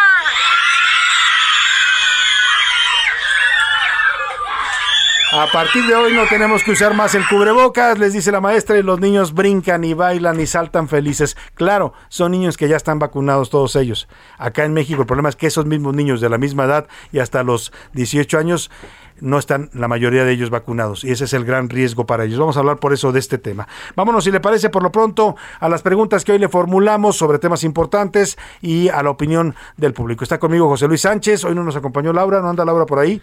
No, no, Laura Mendiola está en el tráfico manejando. Me dicen, ah, que tuvo un percance ahí en el tránsito. Un abrazo, Laura, espero que todo esté bien. Bueno, está José Luis Sánchez para comentar las dos preguntas que hicimos. Una tiene que ver con este ataque, esta persecución del presidente en contra del periodista Carlos Loret y el acto que significa que el presidente revele presuntos ingresos de un ciudadano. Eh, y que pueden provenir incluso de eh, la Secretaría de Hacienda. La segunda pregunta tiene que ver con el Super Bowl. Eh, a mucha gente le gusta, a mucha gente no le gusta tampoco el fútbol americano, ni le entiende, ¿no? Pero algunos se sientan ahí para ver el espectáculo del medio tiempo. Le preguntamos qué pensaba de este Super Bowl que va a tener lugar el próximo domingo. ¿Qué dice el público? José Luis Sánchez, bienvenido, ¿cómo estás? Salvador García Soto, viernes, que te quiero viernes, gracias a Dios es viernes. Oye, tráfico ya de viernes, ¿eh? Ahorita que venía para acá. Ya hay mucho tráfico, sí. Hijo de Dios, ya. Sí, ya. y luego con estos mensajes que manda el gobierno de que ya, ya ca- acabamos la cuarta ola, pues la gente empieza a salir otra vez de manera bastante masiva y sí ha habido eh, tráfico en esta ciudad eh, en esta última semana. Así es, aguanten, entonces nosotros no somos Suecia para declarar terminada la pandemia. oigan, tranquilos. tranquilos. Oigan, tenemos muchos mensajes, muchísimos de verdad. A ver, Víctor Cruz dice: Hola amigos, Chava, Pris, Pepe. Con este ciudadano llamado Andrés Manuel, nomás no se puede. Mejor quiero mandarles un saludo a todos los que escuchamos su programa, porque hoy es gracias. Bebe Viernes, dice el Muchas señor gracias. Víctor Cruz. Bebe Viernes, como ya, ya no existen los jueves, pues ahora el Bebe Viernes, dice el señor Víctor Cruz. Muchos saludos también para ustedes, muchas gracias. Así es, el señor Heriberto dice, puro show del padre inquisidor y fraude de presidente Andrés Manuel López Obrador. El país se le está saliendo de control. Muertos, asesinatos, violencia, corrupción en la familia, corrupción en su familia y además Colima sitiada por criminales por días, por cinco días más, dice el señor Heriberto. Saludos, Salvador. Eso es lo grave de todo esto, ¿no? Y yo me pregunto a todo eso que usted mencionó, ¿en qué nos beneficia o en qué va a cambiar que sepamos cuánto gana Carlos Loret de Mola? A mí no me beneficia en nada, ni me ayuda a resolver ningún problema y por supuesto al país menos. Dice por acá el señor Roberto Hernández, dice, agua Salvador, no vayas a aparecer por ahí un día en la mañanera. Te dicen saludos. Pues Muy no, buena tarde no y me encanta su problema, programa. ¿eh? ¿eh? Ya ha aparecido varias veces, ¿eh? Yo se lo he agradecido al presidente porque cada que nos menciona nos sube los bonos, ¿no? Yo sí, y mire, dice un dicho y es una máxima que yo siempre he seguido desde que elegí esta profesión del periodismo, que periodista que no es incómodo al poder, no es periodista, es publirelacionista.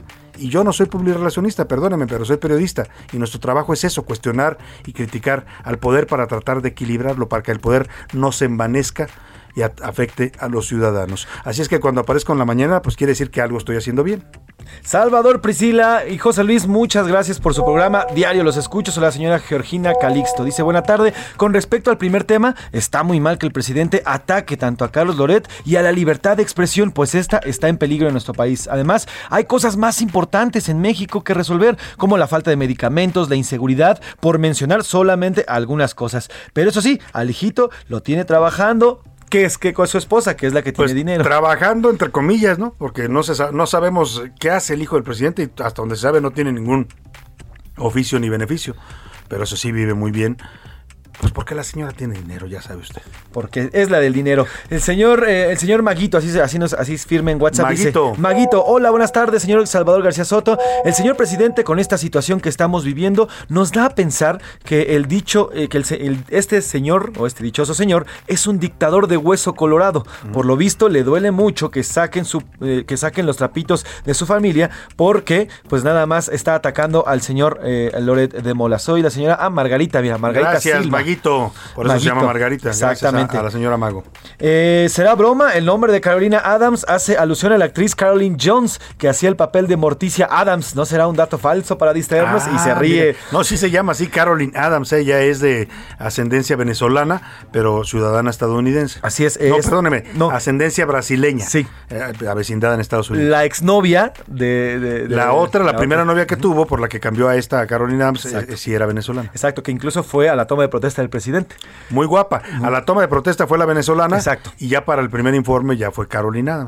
Así es. Eh, otro mensaje de no nos, Tonantzin. Tonantzin no nos dice su apellido, pero dice: Hola Salvador, hola a todo el equipo. Un comentario. ¿Qué le pasa al presidente? El país está cayendo a pedazos y, con, y él, con sus nejadas, dice que ya le pongan un alto, por favor, al presidente. Es la pregunta que nos estamos haciendo muchos mexicanos. ¿Qué le pasa al presidente, no? Y qué tanto eh, el- lo que escuchamos todos los días en las mañaneras nos sirve de algo o resuelve los problemas de este país, porque los problemas están agravándose y el señor habla de mil cosas, entre ellas de cuánto gana un periodista.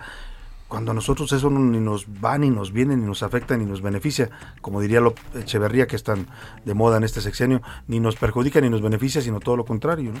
Alberto Juárez lanza un mensaje fuerte y además manda un saludo a Priscila. Dice: La nariz melódica de la radio, Priscila Reyes. Ah, saludos. gracias. Salvador y querido Le mandamos José un abrazo a Priscila, que tuvo ahí un tema familiar, por eso no está con nosotros hoy, pero aquí él estará el próximo lunes. Así es, abrazo a la querida Pris. Dice, solo una palabra describe al comportamiento del presidente. Mezquindad. Respecto al Super Bowl, claro que lo veré. Saludos de Alberto de la eh, Balseada Colima. Saludos allá en. Colima, un abrazo para toda la gente de Colima, de verdad, además bella, bello estado de la República, es un estado paradisiaco con, híjole, con una comida deliciosa, con unas playas, con un- una, una calidez de la gente que es una pena que estén viviendo esta situación de violencia. Exactamente. Juvenal Carvadillo dice, le quiero hacer una pregunta, señor Salvador García Soto. ¿Qué pasaría si esta exhibición pública la hiciera otro presidente en otro país? Pues sería un escándalo, ¿eh? sería grave, muy grave, porque sí estamos ante un hecho pues que violenta la- los derechos ciudadanos, la- los derechos a la privacidad, a, muchas cosas, ¿no? Y en, siendo tratándose de un periodista, pues doblemente. Yo creo que ya, esto ya en cualquier otro país hubiera desatado un escándalo, ¿eh? Sí. un escandalazo grave y hasta denuncias en contra de quien hizo esto. El Congreso, que en teoría es otro poder, debería estar platicando. Eh, pero pues el Congreso está dominado por Morena y los de Morena, ya sabes, no, no le dicen al presidente ni, 你 pues bueno, lo típico, ¿no? Cuando pregunta qué hora es. Las horas que usted diga, presidente. Exacto. Los cocodrilos vuelan, sí, presidente, pero bajito. Muy bajito, nada más. Antonio Ayón desde Zapopan, Jalisco, dice, buenas tardes a mi equipo favorito de la tarde y de las noticias, Chava, Pris, Pepe y compañía. Antonio. El presidente está muy mal, no tiene idea de lo peligroso que acaba, de lo peligroso que está haciendo al revelar los salarios del señor Loret. ¿Qué le pasa? Lo pone en riesgo y más en este momento en el que la violencia y la criminalidad están En desatados. este país, oiga, usted gane, así gane, no sé, 5 mil, 10 mil pesos, 15 mil al mes. Si alguien se entera de eso, o 20 mil o 20 millones, lo que usted gane, lo que le dé su trabajo, su capacidad. Si alguien se entera de eso, usted se convierte en un blanco de gente que le quiera hacer daño y quiera afectar a su familia. Mucha gente de Colima, mira, fíjate, Frank dice, también nos faltó reportar dos cuerpos que dejaron dentro de un automóvil cerca de la Universidad de Colima. Ay. El gobierno piensa que puede ocultarnos todo, pero ya no. Hoy en día Pues todos está. los ciudadanos estamos afuera en las Sí, calles. hoy ya no se puede ocultar nada con, mire, con este aparatito que tengo en mi mano, que ya sabe usted cuál es, ¿no? El que siempre traemos ya todos en la mano, ya se volvió como una extensión de nuestro cuerpo, el celular. Pues con este aparatito y con las redes sociales ya es muy difícil que nos escondan la verdad los autoridades. La señora Rocío Rubí Escalante. Saludos, Salvador. Saludos, Priscila. Saludos, José Luis. Yo creo que el presidente está cada vez peor. Lo que hizo el día de hoy no solo ofende al señor Loret de Mola, sino además no da la seguridad para que cualquiera, dice, para que cualquiera pueda exhibirnos. Es decir, Sí, que los, no puede exhibir Eso es lo grave de esto, ¿eh? Que si lo hace el presidente al rato, pues un gobernador lo va a hacer, le que yo le decía un presidente municipal, un burócrata, pues puede que tenga acceso a sus datos, va a decir, mira lo que me encontré, ¿no? De fulanito de tal. Eh, dice otro mensaje más de Irma. Dice, buenas tardes, señor Salvador Pepe. Saludos. Eh, Si el presidente ya se quiere llevar así, que mejor nos diga cuántos cientos de millones le pagaron a Marcelo Ebrard y Encinas para que quitara los plantones del Zócalo y Reforma, porque era bien sabido que él exigía pagos multimillonarios cuando tomó allá en el año de 2006 la avenida Reforma. Paseo de la reforma, la protesta después de la- el, el robo de la elección que denuncia López Obrador en 2006. Raúl Rodríguez Candia dice, Salvador, ver el Super Bowl es una tradición en mi casa, está, hacer ¿ves? carne asada, a pesar de que el pronóstico de la temperatura va a ser de 5 grados. Hoy va a estar frío, ¿eh? Con sus respectivas chelas, cómo no, saludos desde bueno. Monterrey, Raúl Rodríguez Candia. Sí, además la carnita asada en Monterrey, pues es religión, ¿no? Sí. Es obligado. Qué bueno, Raúl, que usted va a ver el Super Bowl en familia. Así es, eh, Antonio Fuentes Cázares dice, excelente, eh, buenas tardes, excelente lo que hizo el presidente. Un periodista debe ser objetivo. El señor Loret es un comunicador, a pesar de que sabemos que ha hecho montajes y un sinfín de fake news. Ahí Así que él aplaude lo que dice el presidente López Obrador. Y vamos a Twitter, todavía hay muchos mensajes. Híjole, no nos vamos a dar abasto, se nos va a acabar la media hora que tenemos para esto. ¿Qué dice la comunidad tuitera de estos dos temas que pusimos sobre la mesa hoy? La comunidad tuitera sobre el Super Bowl. A ver, aquí le vas. Yo a los Rams. Yo también voy Rams, aunque, aunque los bengalíes con la historia del, del coreback es muy buena. Pero bueno, los tuiteros van por un 38% cerradito por los Cincinnati Bengals por, eh, y el 32.7% dice Los Ángeles Rams. Solamente el 28% dice que no les interesa el Super Bowl. Sí, hay gente que no le interesa, ¿eh? Y muchos que no les interesa lo ven nada más por el Super Bowl, por el medio tiempo, perdóneme.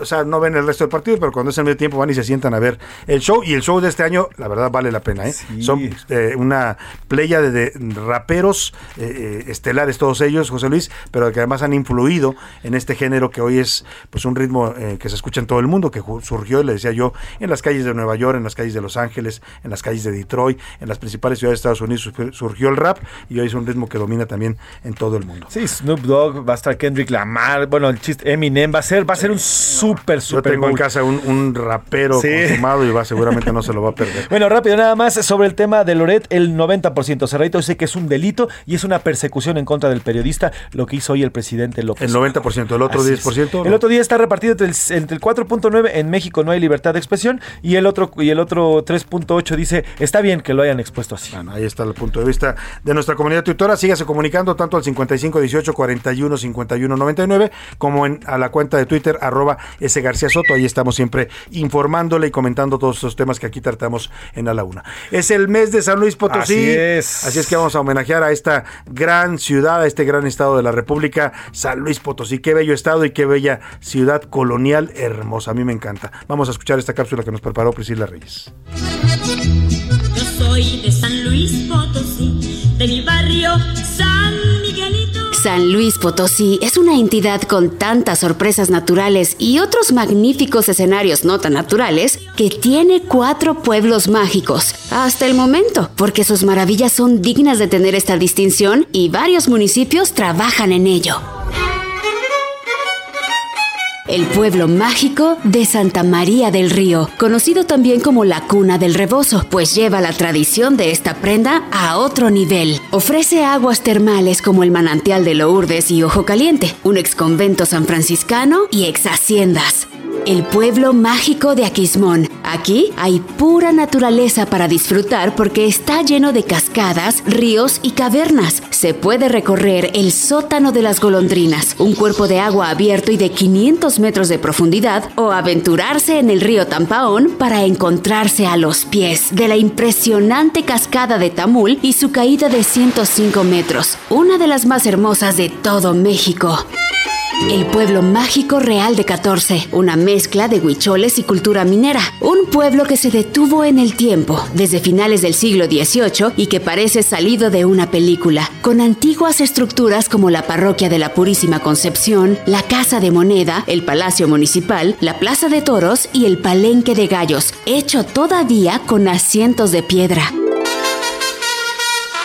El pueblo mágico de Jijitla, enclavado en la Huasteca Potosina, con sitios fascinantes como el sótano de Tlamaya, la cueva del Salitre y una estructura única en el mundo, un jardín surrealista. Este, también conocido como Las Pozas, fue creado por el artista inglés Edward James en una plantación de café que compró en 1946 y se le arruinó en 1962 por una helada. Así que el poeta diseñó un jardín escultórico que empezó a construir desde entonces y hasta 1984 cuando falleció. Fueron 150 personas quienes conformaron el sueño del artista, resaltando su gusto por las orquídeas y que abrió al público ya restaurado en 1991. Y estas no son las únicas maravillas de la entidad. Pronto hablaremos de más porque en A la Una con Salvador García Soto, este es el mes de San Luis Potosí, en donde nos escuchan en su capital por el 96.9 FM.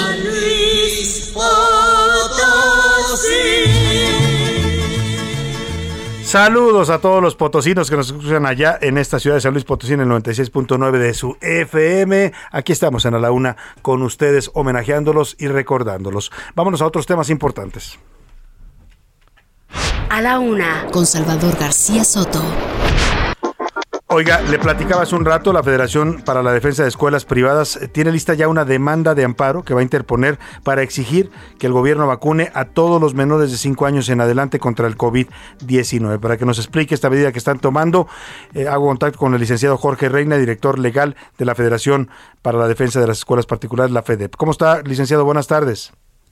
Salvador, muy buenas tardes. Un saludo a ti y a todo tu auditorio. ¿Por qué deciden emprender este amparo, licenciado?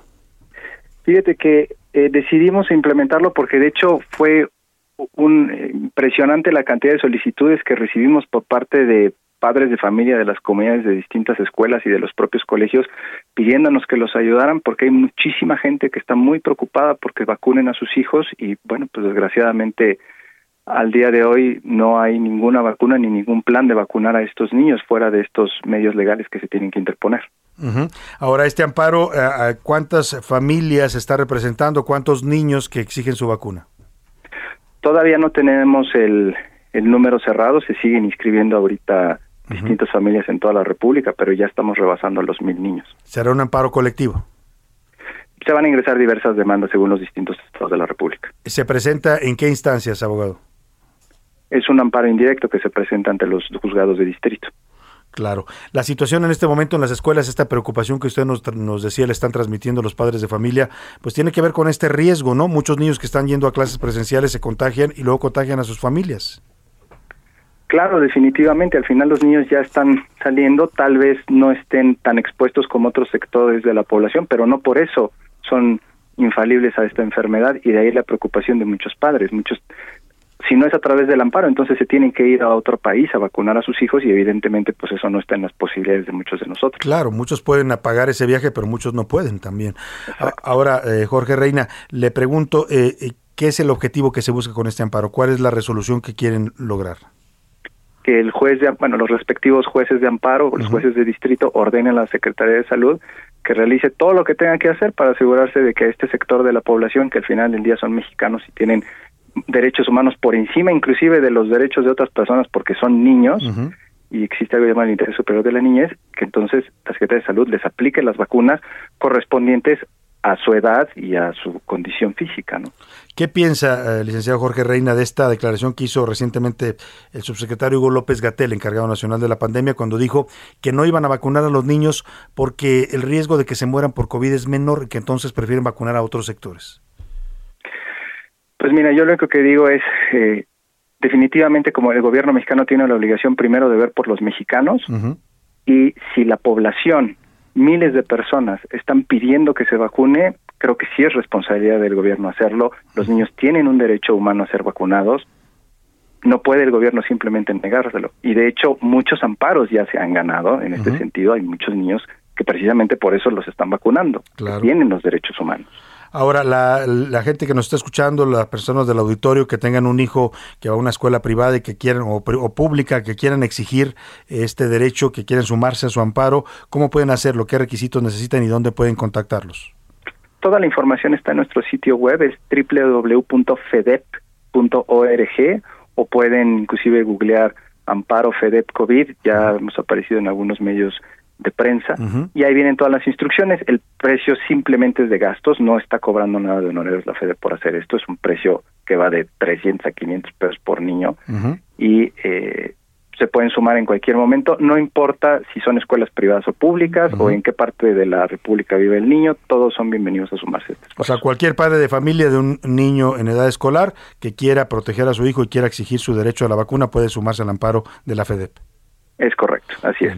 Ahí está bastante claro, pues búsquelos en www.fedep.org, FEDEP, así como suena, F-E-D-E-P, y ahí le van a dar todos los requisitos para que usted se inscriba si desea hacerlo a este amparo y a estos distintos amparos que se van a presentar para exigir el derecho a la vacunación de los niños. Gracias, licenciado Jorge Reina, presidente de esta Federación de, la de Defensa de las Escuelas Privadas. Gracias a ti, Salvador. Que tengas un, buen día. Un abrazo. Muchas gracias por esta información. Vámonos a la pausa. Se nos fue ya rápido este primer bloque, pero regresamos con más aquí en A la Una.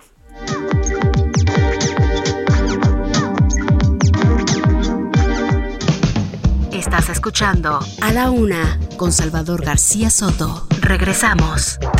Heraldo Radio. La HCL se comparte, se ve y ahora también se escucha.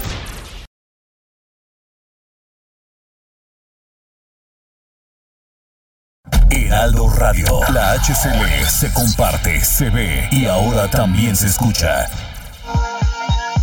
Ya estamos de vuelta con A la Una, con Salvador García Soto. La Verde Antequera te espera. Vive la cultura, la gastronomía, la historia de un gran estado. Descubre la belleza en cualquier rincón de nuestra increíble entidad. Tenemos un lugar adecuado para todas y todos. Seguro te divertirás. Vive la experiencia, te encantará. Seguimos los protocolos de prevención contra el COVID-19. Viaja seguro y cuídate. Visítanos y descubre por qué Oaxaca lo tiene todo. A la una, con Salvador García Soto. Bienvenido a tu dosis de buenas noticias. Mi nombre es Soy la Alegría. Seis personas y un perro que se extraviaron en el Parque Estatal Sierra de Guadalupe en Coacalco, Estado de México, fueron rescatados por integrantes de los servicios de emergencia estatales y municipales. Según el ayuntamiento, los jóvenes de 23 a 28 años de edad salieron de paseo desde el domingo con la idea de acampar, pero el lunes, al intentar regresar, se perdieron en el camino. Uno de los campistas pudo ponerse en contacto con un familiar, así que pidieron apoyo a las autoridades. Cerca de las 11 horas del martes, las células de búsqueda terrestre, así como un helicóptero del Grupo Relámpago del Estado de México, establecieron contacto con los extraviados el paraje conocido como Arroyo Los Llanetes. Los jóvenes fueron encontrados con signos vitales estables, deshidratados, pero sin ninguna lesión, al igual que el perrito.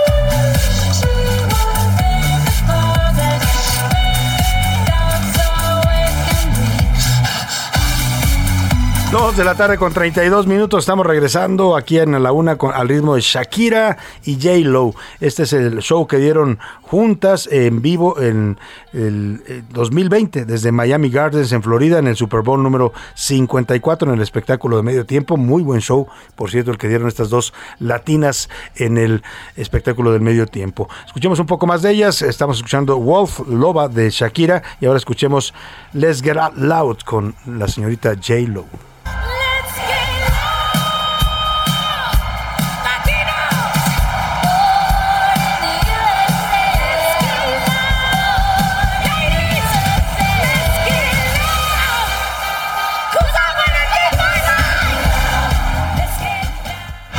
Una, con Salvador García Soto.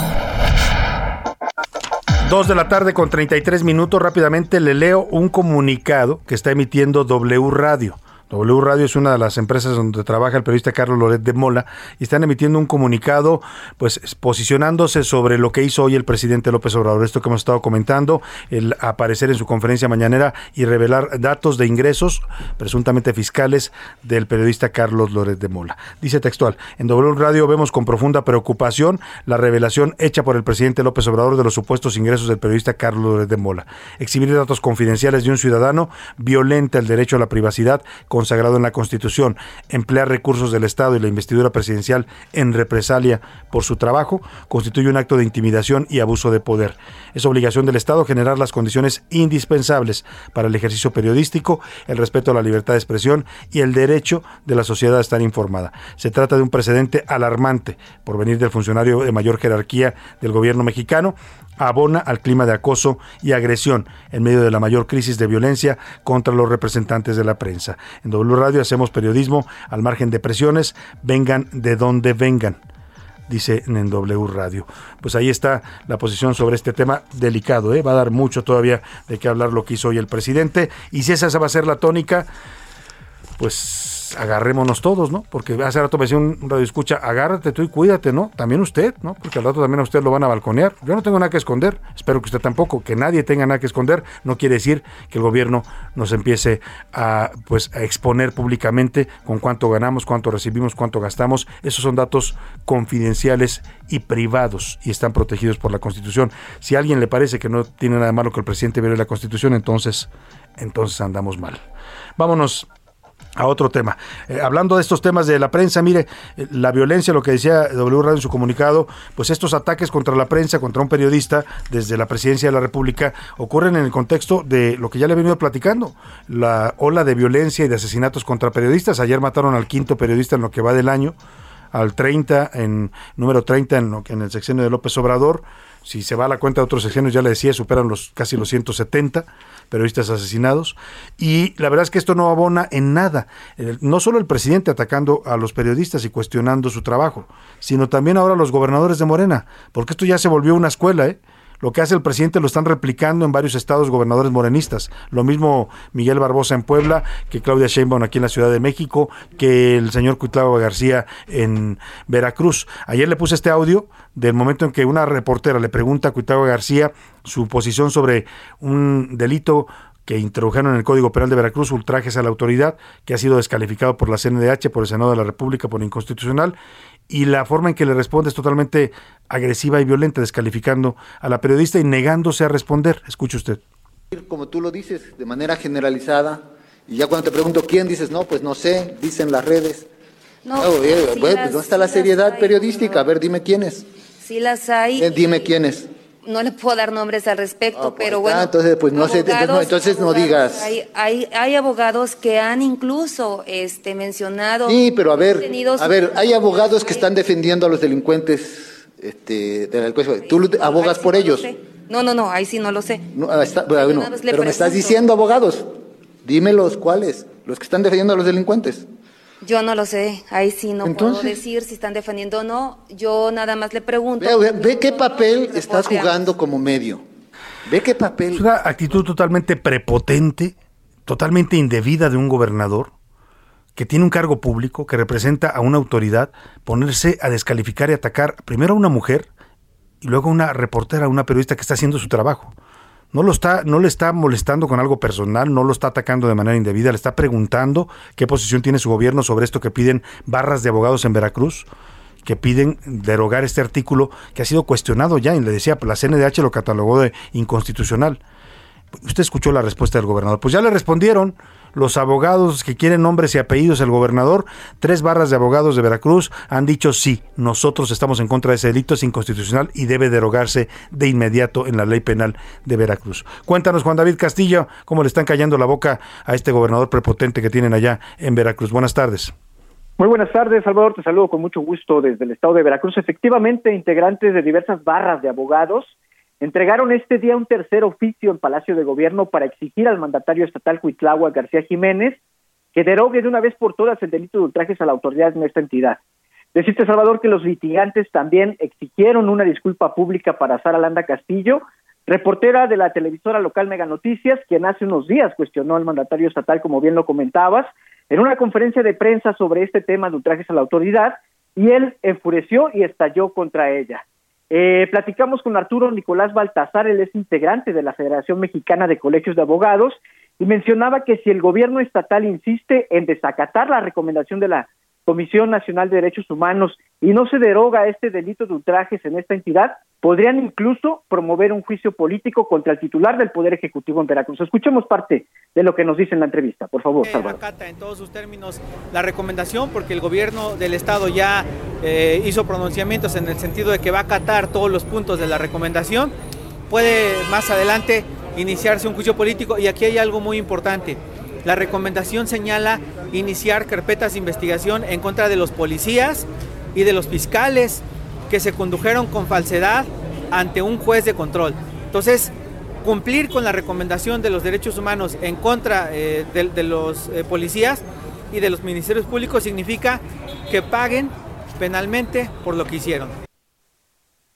Salvador, comentarte que los abogados consideran que es innecesario realizar foros o mesas de consulta para analizar los alcances de este delito de ultrajes a la autoridad, sobre todo por las violaciones que ha habido a los derechos humanos en esta entidad.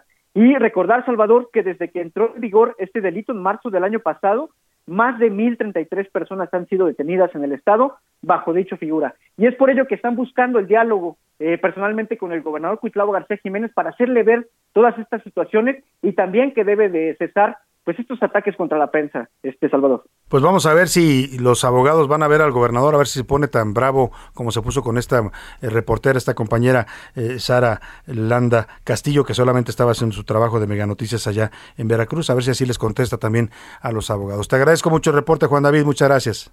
Excelente tarde, Salvador. Hasta luego. Buenas tardes, Juan David Castilla, nuestro corresponsal allá en el bello puerto de Veracruz. Ay, cómo se me antoja a veces estar en Veracruz, en los portales, echándome un cafecito, ¿no? En la parroquia, desayunando. Qué bonito lugar es el puerto de Veracruz. Un saludo a toda la gente que nos escuche por allá. Vámonos a otro tema rápidamente. Eh, bueno, mire, para que vea lo que le estoy diciendo, ¿no? Esto de, esto de atacar a la prensa, descalificar su trabajo, sobre todo a la prensa crítica, porque no atacan a todos, ¿no? O sea, los que hablan bien del presidente y los que hablan bien de los gobernadores, pues son amigos, ¿no? Ya usted los conoce a muchos de ellos, ¿no? Esos no los voy a, no le voy a decir cuáles, pero los que critican al presidente, los que hacen su trabajo o cuestionan, ni siquiera a veces es criticar personalmente al presidente o algo, es cuestionar el trabajo del gobierno, lo que está mal, señalar errores, hacer denuncias de corrupción, esos son vistos como tratados literalmente como enemigos, ¿no? Como conservadores, como fifís, como lo que usted quiera, como prensa chayotera, ¿no? Así nos descalifican porque hacemos nuestro trabajo. Este es el gobernador de Puebla, Miguel Barbosa, para que vea que esto ya está haciendo escuela. ¿eh? Ya escuchó usted a Cuitlago García y su prepotencia. Hemos oído también aquí conferencias en la Ciudad de México y ahora escuchemos al gobernador de Puebla, vea cómo interactúa con la prensa de su estado. Voy a tener opinión y menos al sol de Puebla. Encargo que te hicieron desde Milenio para que lo escriba tu director. Pero así se hacen las historias de mala fe en el periodismo también. Lo dices tú, la pregunta dijiste tú que están tomando a medias. ¿De acuerdo? Lo dijiste tú, ¿de acuerdo? Y no lo voy a admitir. No lo voy a admitir, ¿de acuerdo? No lo voy a admitir. Y entonces, bueno, no lo voy a admitir, es mi, es mi percepción. Y tú escribe lo que quieras. No sé. Oiga, pero va a haber denuncias al respecto, hay investigación, gobernador. Ya hay, allá. ¿Se acuerdan cuando pedían sus cambios de sus, de sus periódicos, cuando no podían ustedes alzar ni la mirada? No ser un poco más de la reunión que tuvo con él. No fue una reunión pública, fue una reunión privada. Ni hoy ni mañana te contesto. 36 casos pues ahí está, para que vea usted esta escuela que han abierto de pues una autoridad que cree que no debe de responder a la prensa y que sobre todo si la prensa es incómoda o crítica, pues entonces hay que atacarla, descalificarla y contestarle de manera prepotente, porque se puede hacer todo, ¿eh? el gobernador puede, en este caso el gobernador o cualquier autoridad, el propio presidente puede decir, no voy a comentar de eso, no tengo opinión, así lo hacen en muchos países, ¿no? No es que le tengan que responder a fuerzas a uno, pero eso de atacarlos, descalificarlos, decir tú qué, a quién eres, a ver y por qué, y por qué me estás preguntando, y no haces bien tu trabajo, y eres, bueno, en fin, ahí está. Vámonos a otro tema, oiga, son tantas las prisas por inaugurar el aeropuerto Felipe Ángeles el 21 de marzo, tal y como lo ordenó ya sabe usted quién, ¿no? Porque esta es orden directa desde Palacio Nacional. Lo quiero inaugurar el 21 de marzo. ¿Por qué? Oiga, pero que hay condiciones técnicas de ingeniería. No me importa, lo quiero. Oiga, pero que no están listas las avenidas todavía. Espérenos tantito. Lo quiero inaugurar el 21 de marzo. Y lo voy a poner a funcionamiento ese día.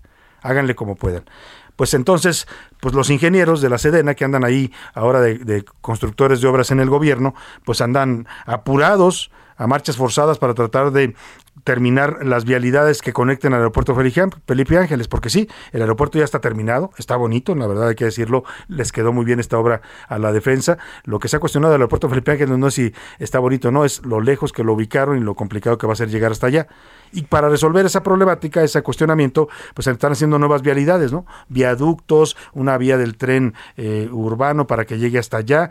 Y en estas prisas por hacer rápido las cosas, esta madrugada se derrumbaron tres traves de un puente que estaba siendo remodelado en la autopista México-Pachuca, allá en Tecámac, precisamente para tratar de llegar al aeropuerto Felipe Ángeles. Cuéntanos, José Ríos, de este puente que se cayó en medio de las prisas por la inauguración pues obligada del aeropuerto Felipe Ángeles el 21 de marzo.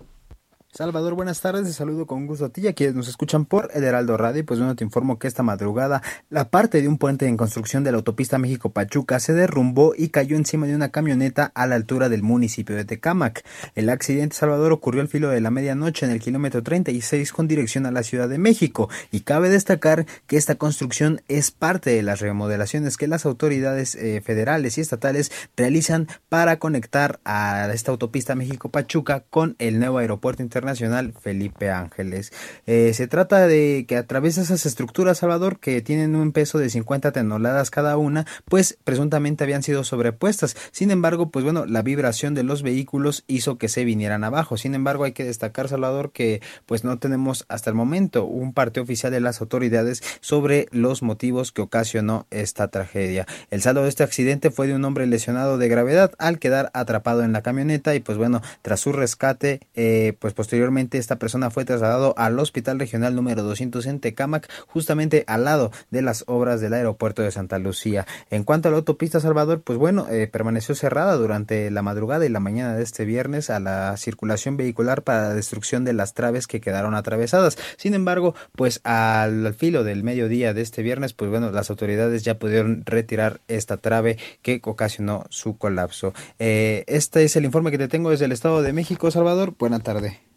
José Ríos, pues ahí está las prisas. Las prisas no siempre son buenas, sobre todo cuando se trata de obras de infraestructura, de obras de ingeniería. Las cosas deben hacerse con calma y no sujetas a un plazo pues caprichoso, ¿no? Porque no hay ninguna otra razón para que se inaugure el 21 de marzo. ¿Por qué no el 28, el 29, el 30, el 2 de abril? Ah, porque el 21 de marzo es el día del natalicio de Benito Juárez y ya sabe usted, el presidente quiere en esa fecha inaugurar su aeropuerto. Bueno, pues ahí está. Vamos ahora a retomar la conversación con Ramón Alberto Garza, periodista, director de Código Magenta. Estábamos platicando con él, nos decía ya eh, sobre el estado de ánimo alterado que trae el presidente, ¿no? Estos arranques viscerales que está teniendo en la mañanera, primero contra eh, periodistas, pero también contra gobiernos, contra empresas de otros países.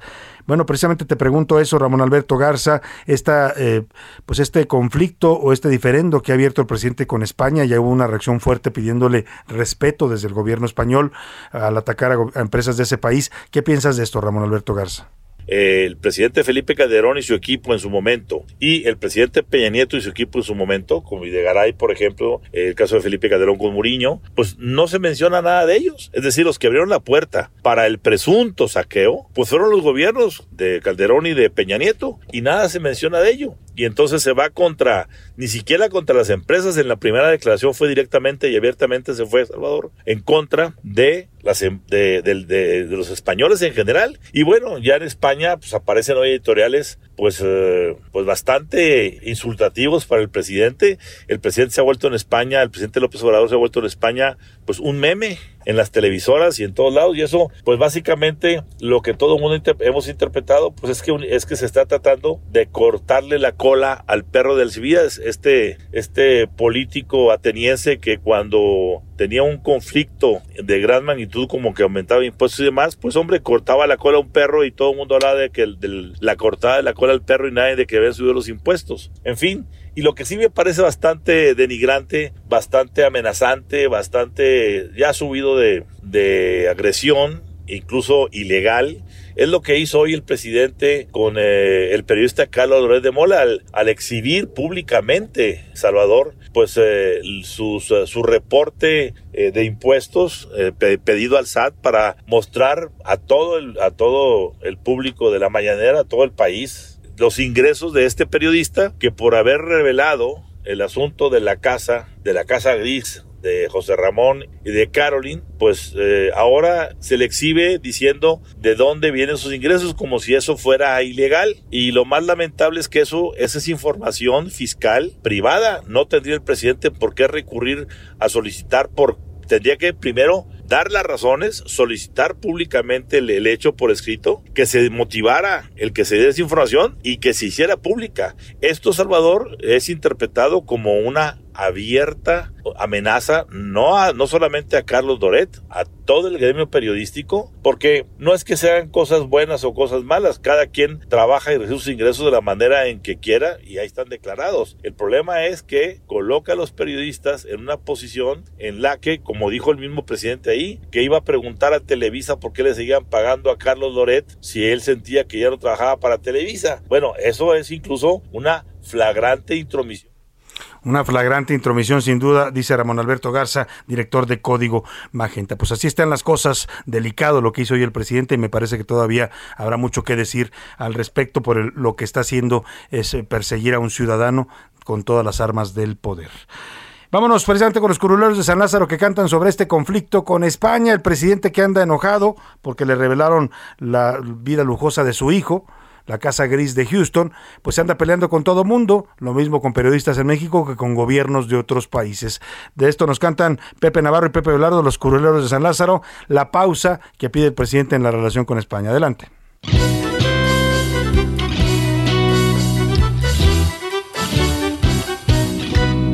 De un hilito delgadito, Ave María, cuelga pesada esta bonita relación Pero ¿quién fue el que con la rabieta? Desde Palacio una pausa se pidió.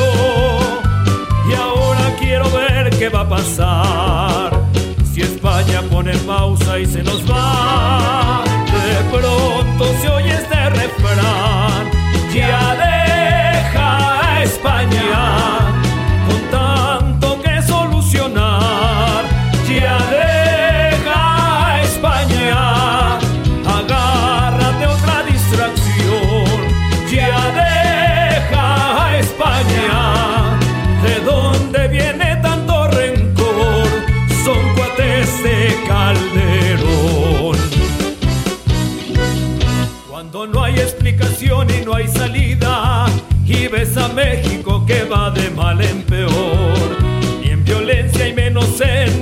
es que el país todito ya se les cayó. Tenemos que buscar a quien culpar, que no se vea que todo está fatal. De pronto se oye este refrán,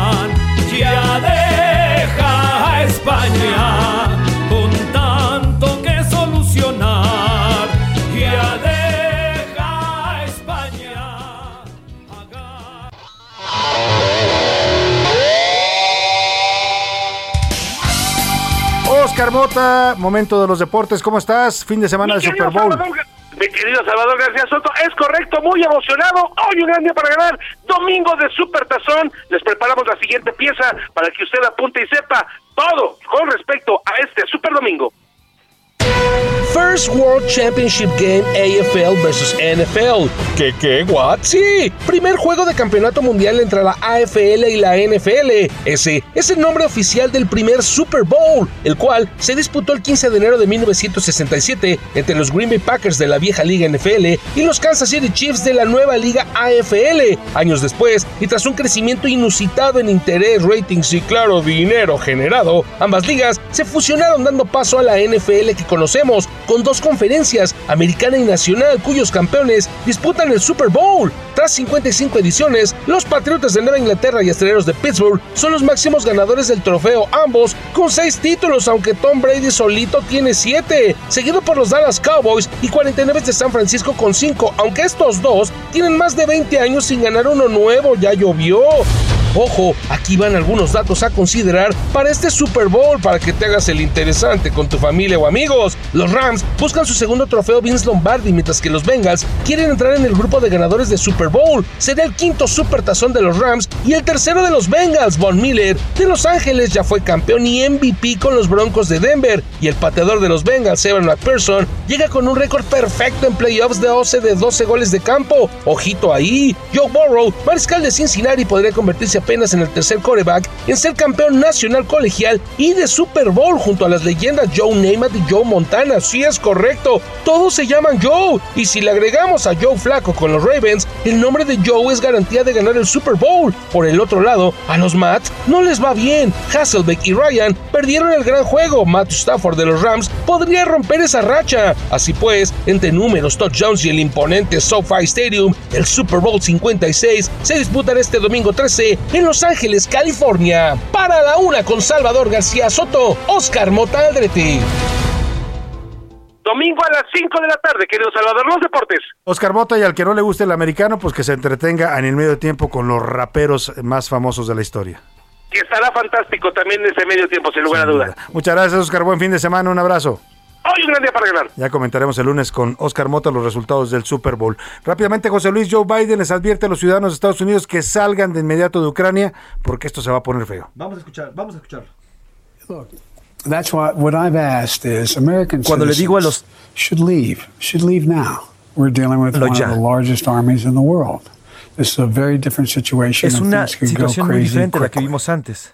Tenemos que salir cuanto antes de ahí. Así lo dijo y bueno, Estados Unidos prevé que la próxima semana podría haber una invasión en Ucrania. Así que aguas, con lo que vaya a pasar. El mundo en tensión. Guerra mundial. Esperemos que. No. Pandemia y luego guerra mundial. Gracias, pasión hacia adelante, tarde, relájese el fin de semana. Aquí lo espero el lunes a la una. Hasta pronto. Por hoy termina A la Una con Salvador García Soto. Un encuentro del diario que piensa joven con el análisis y la crítica. A la Una con Salvador García Soto. De lunes a viernes de 1 a 3 de la tarde. Heraldo Radio 98.5 FM, una estación de Heraldo Media Group, transmitiendo desde Avenida Insurgente Sur 1271, Torre Carrachi, con 100.000 watts de potencia radiada.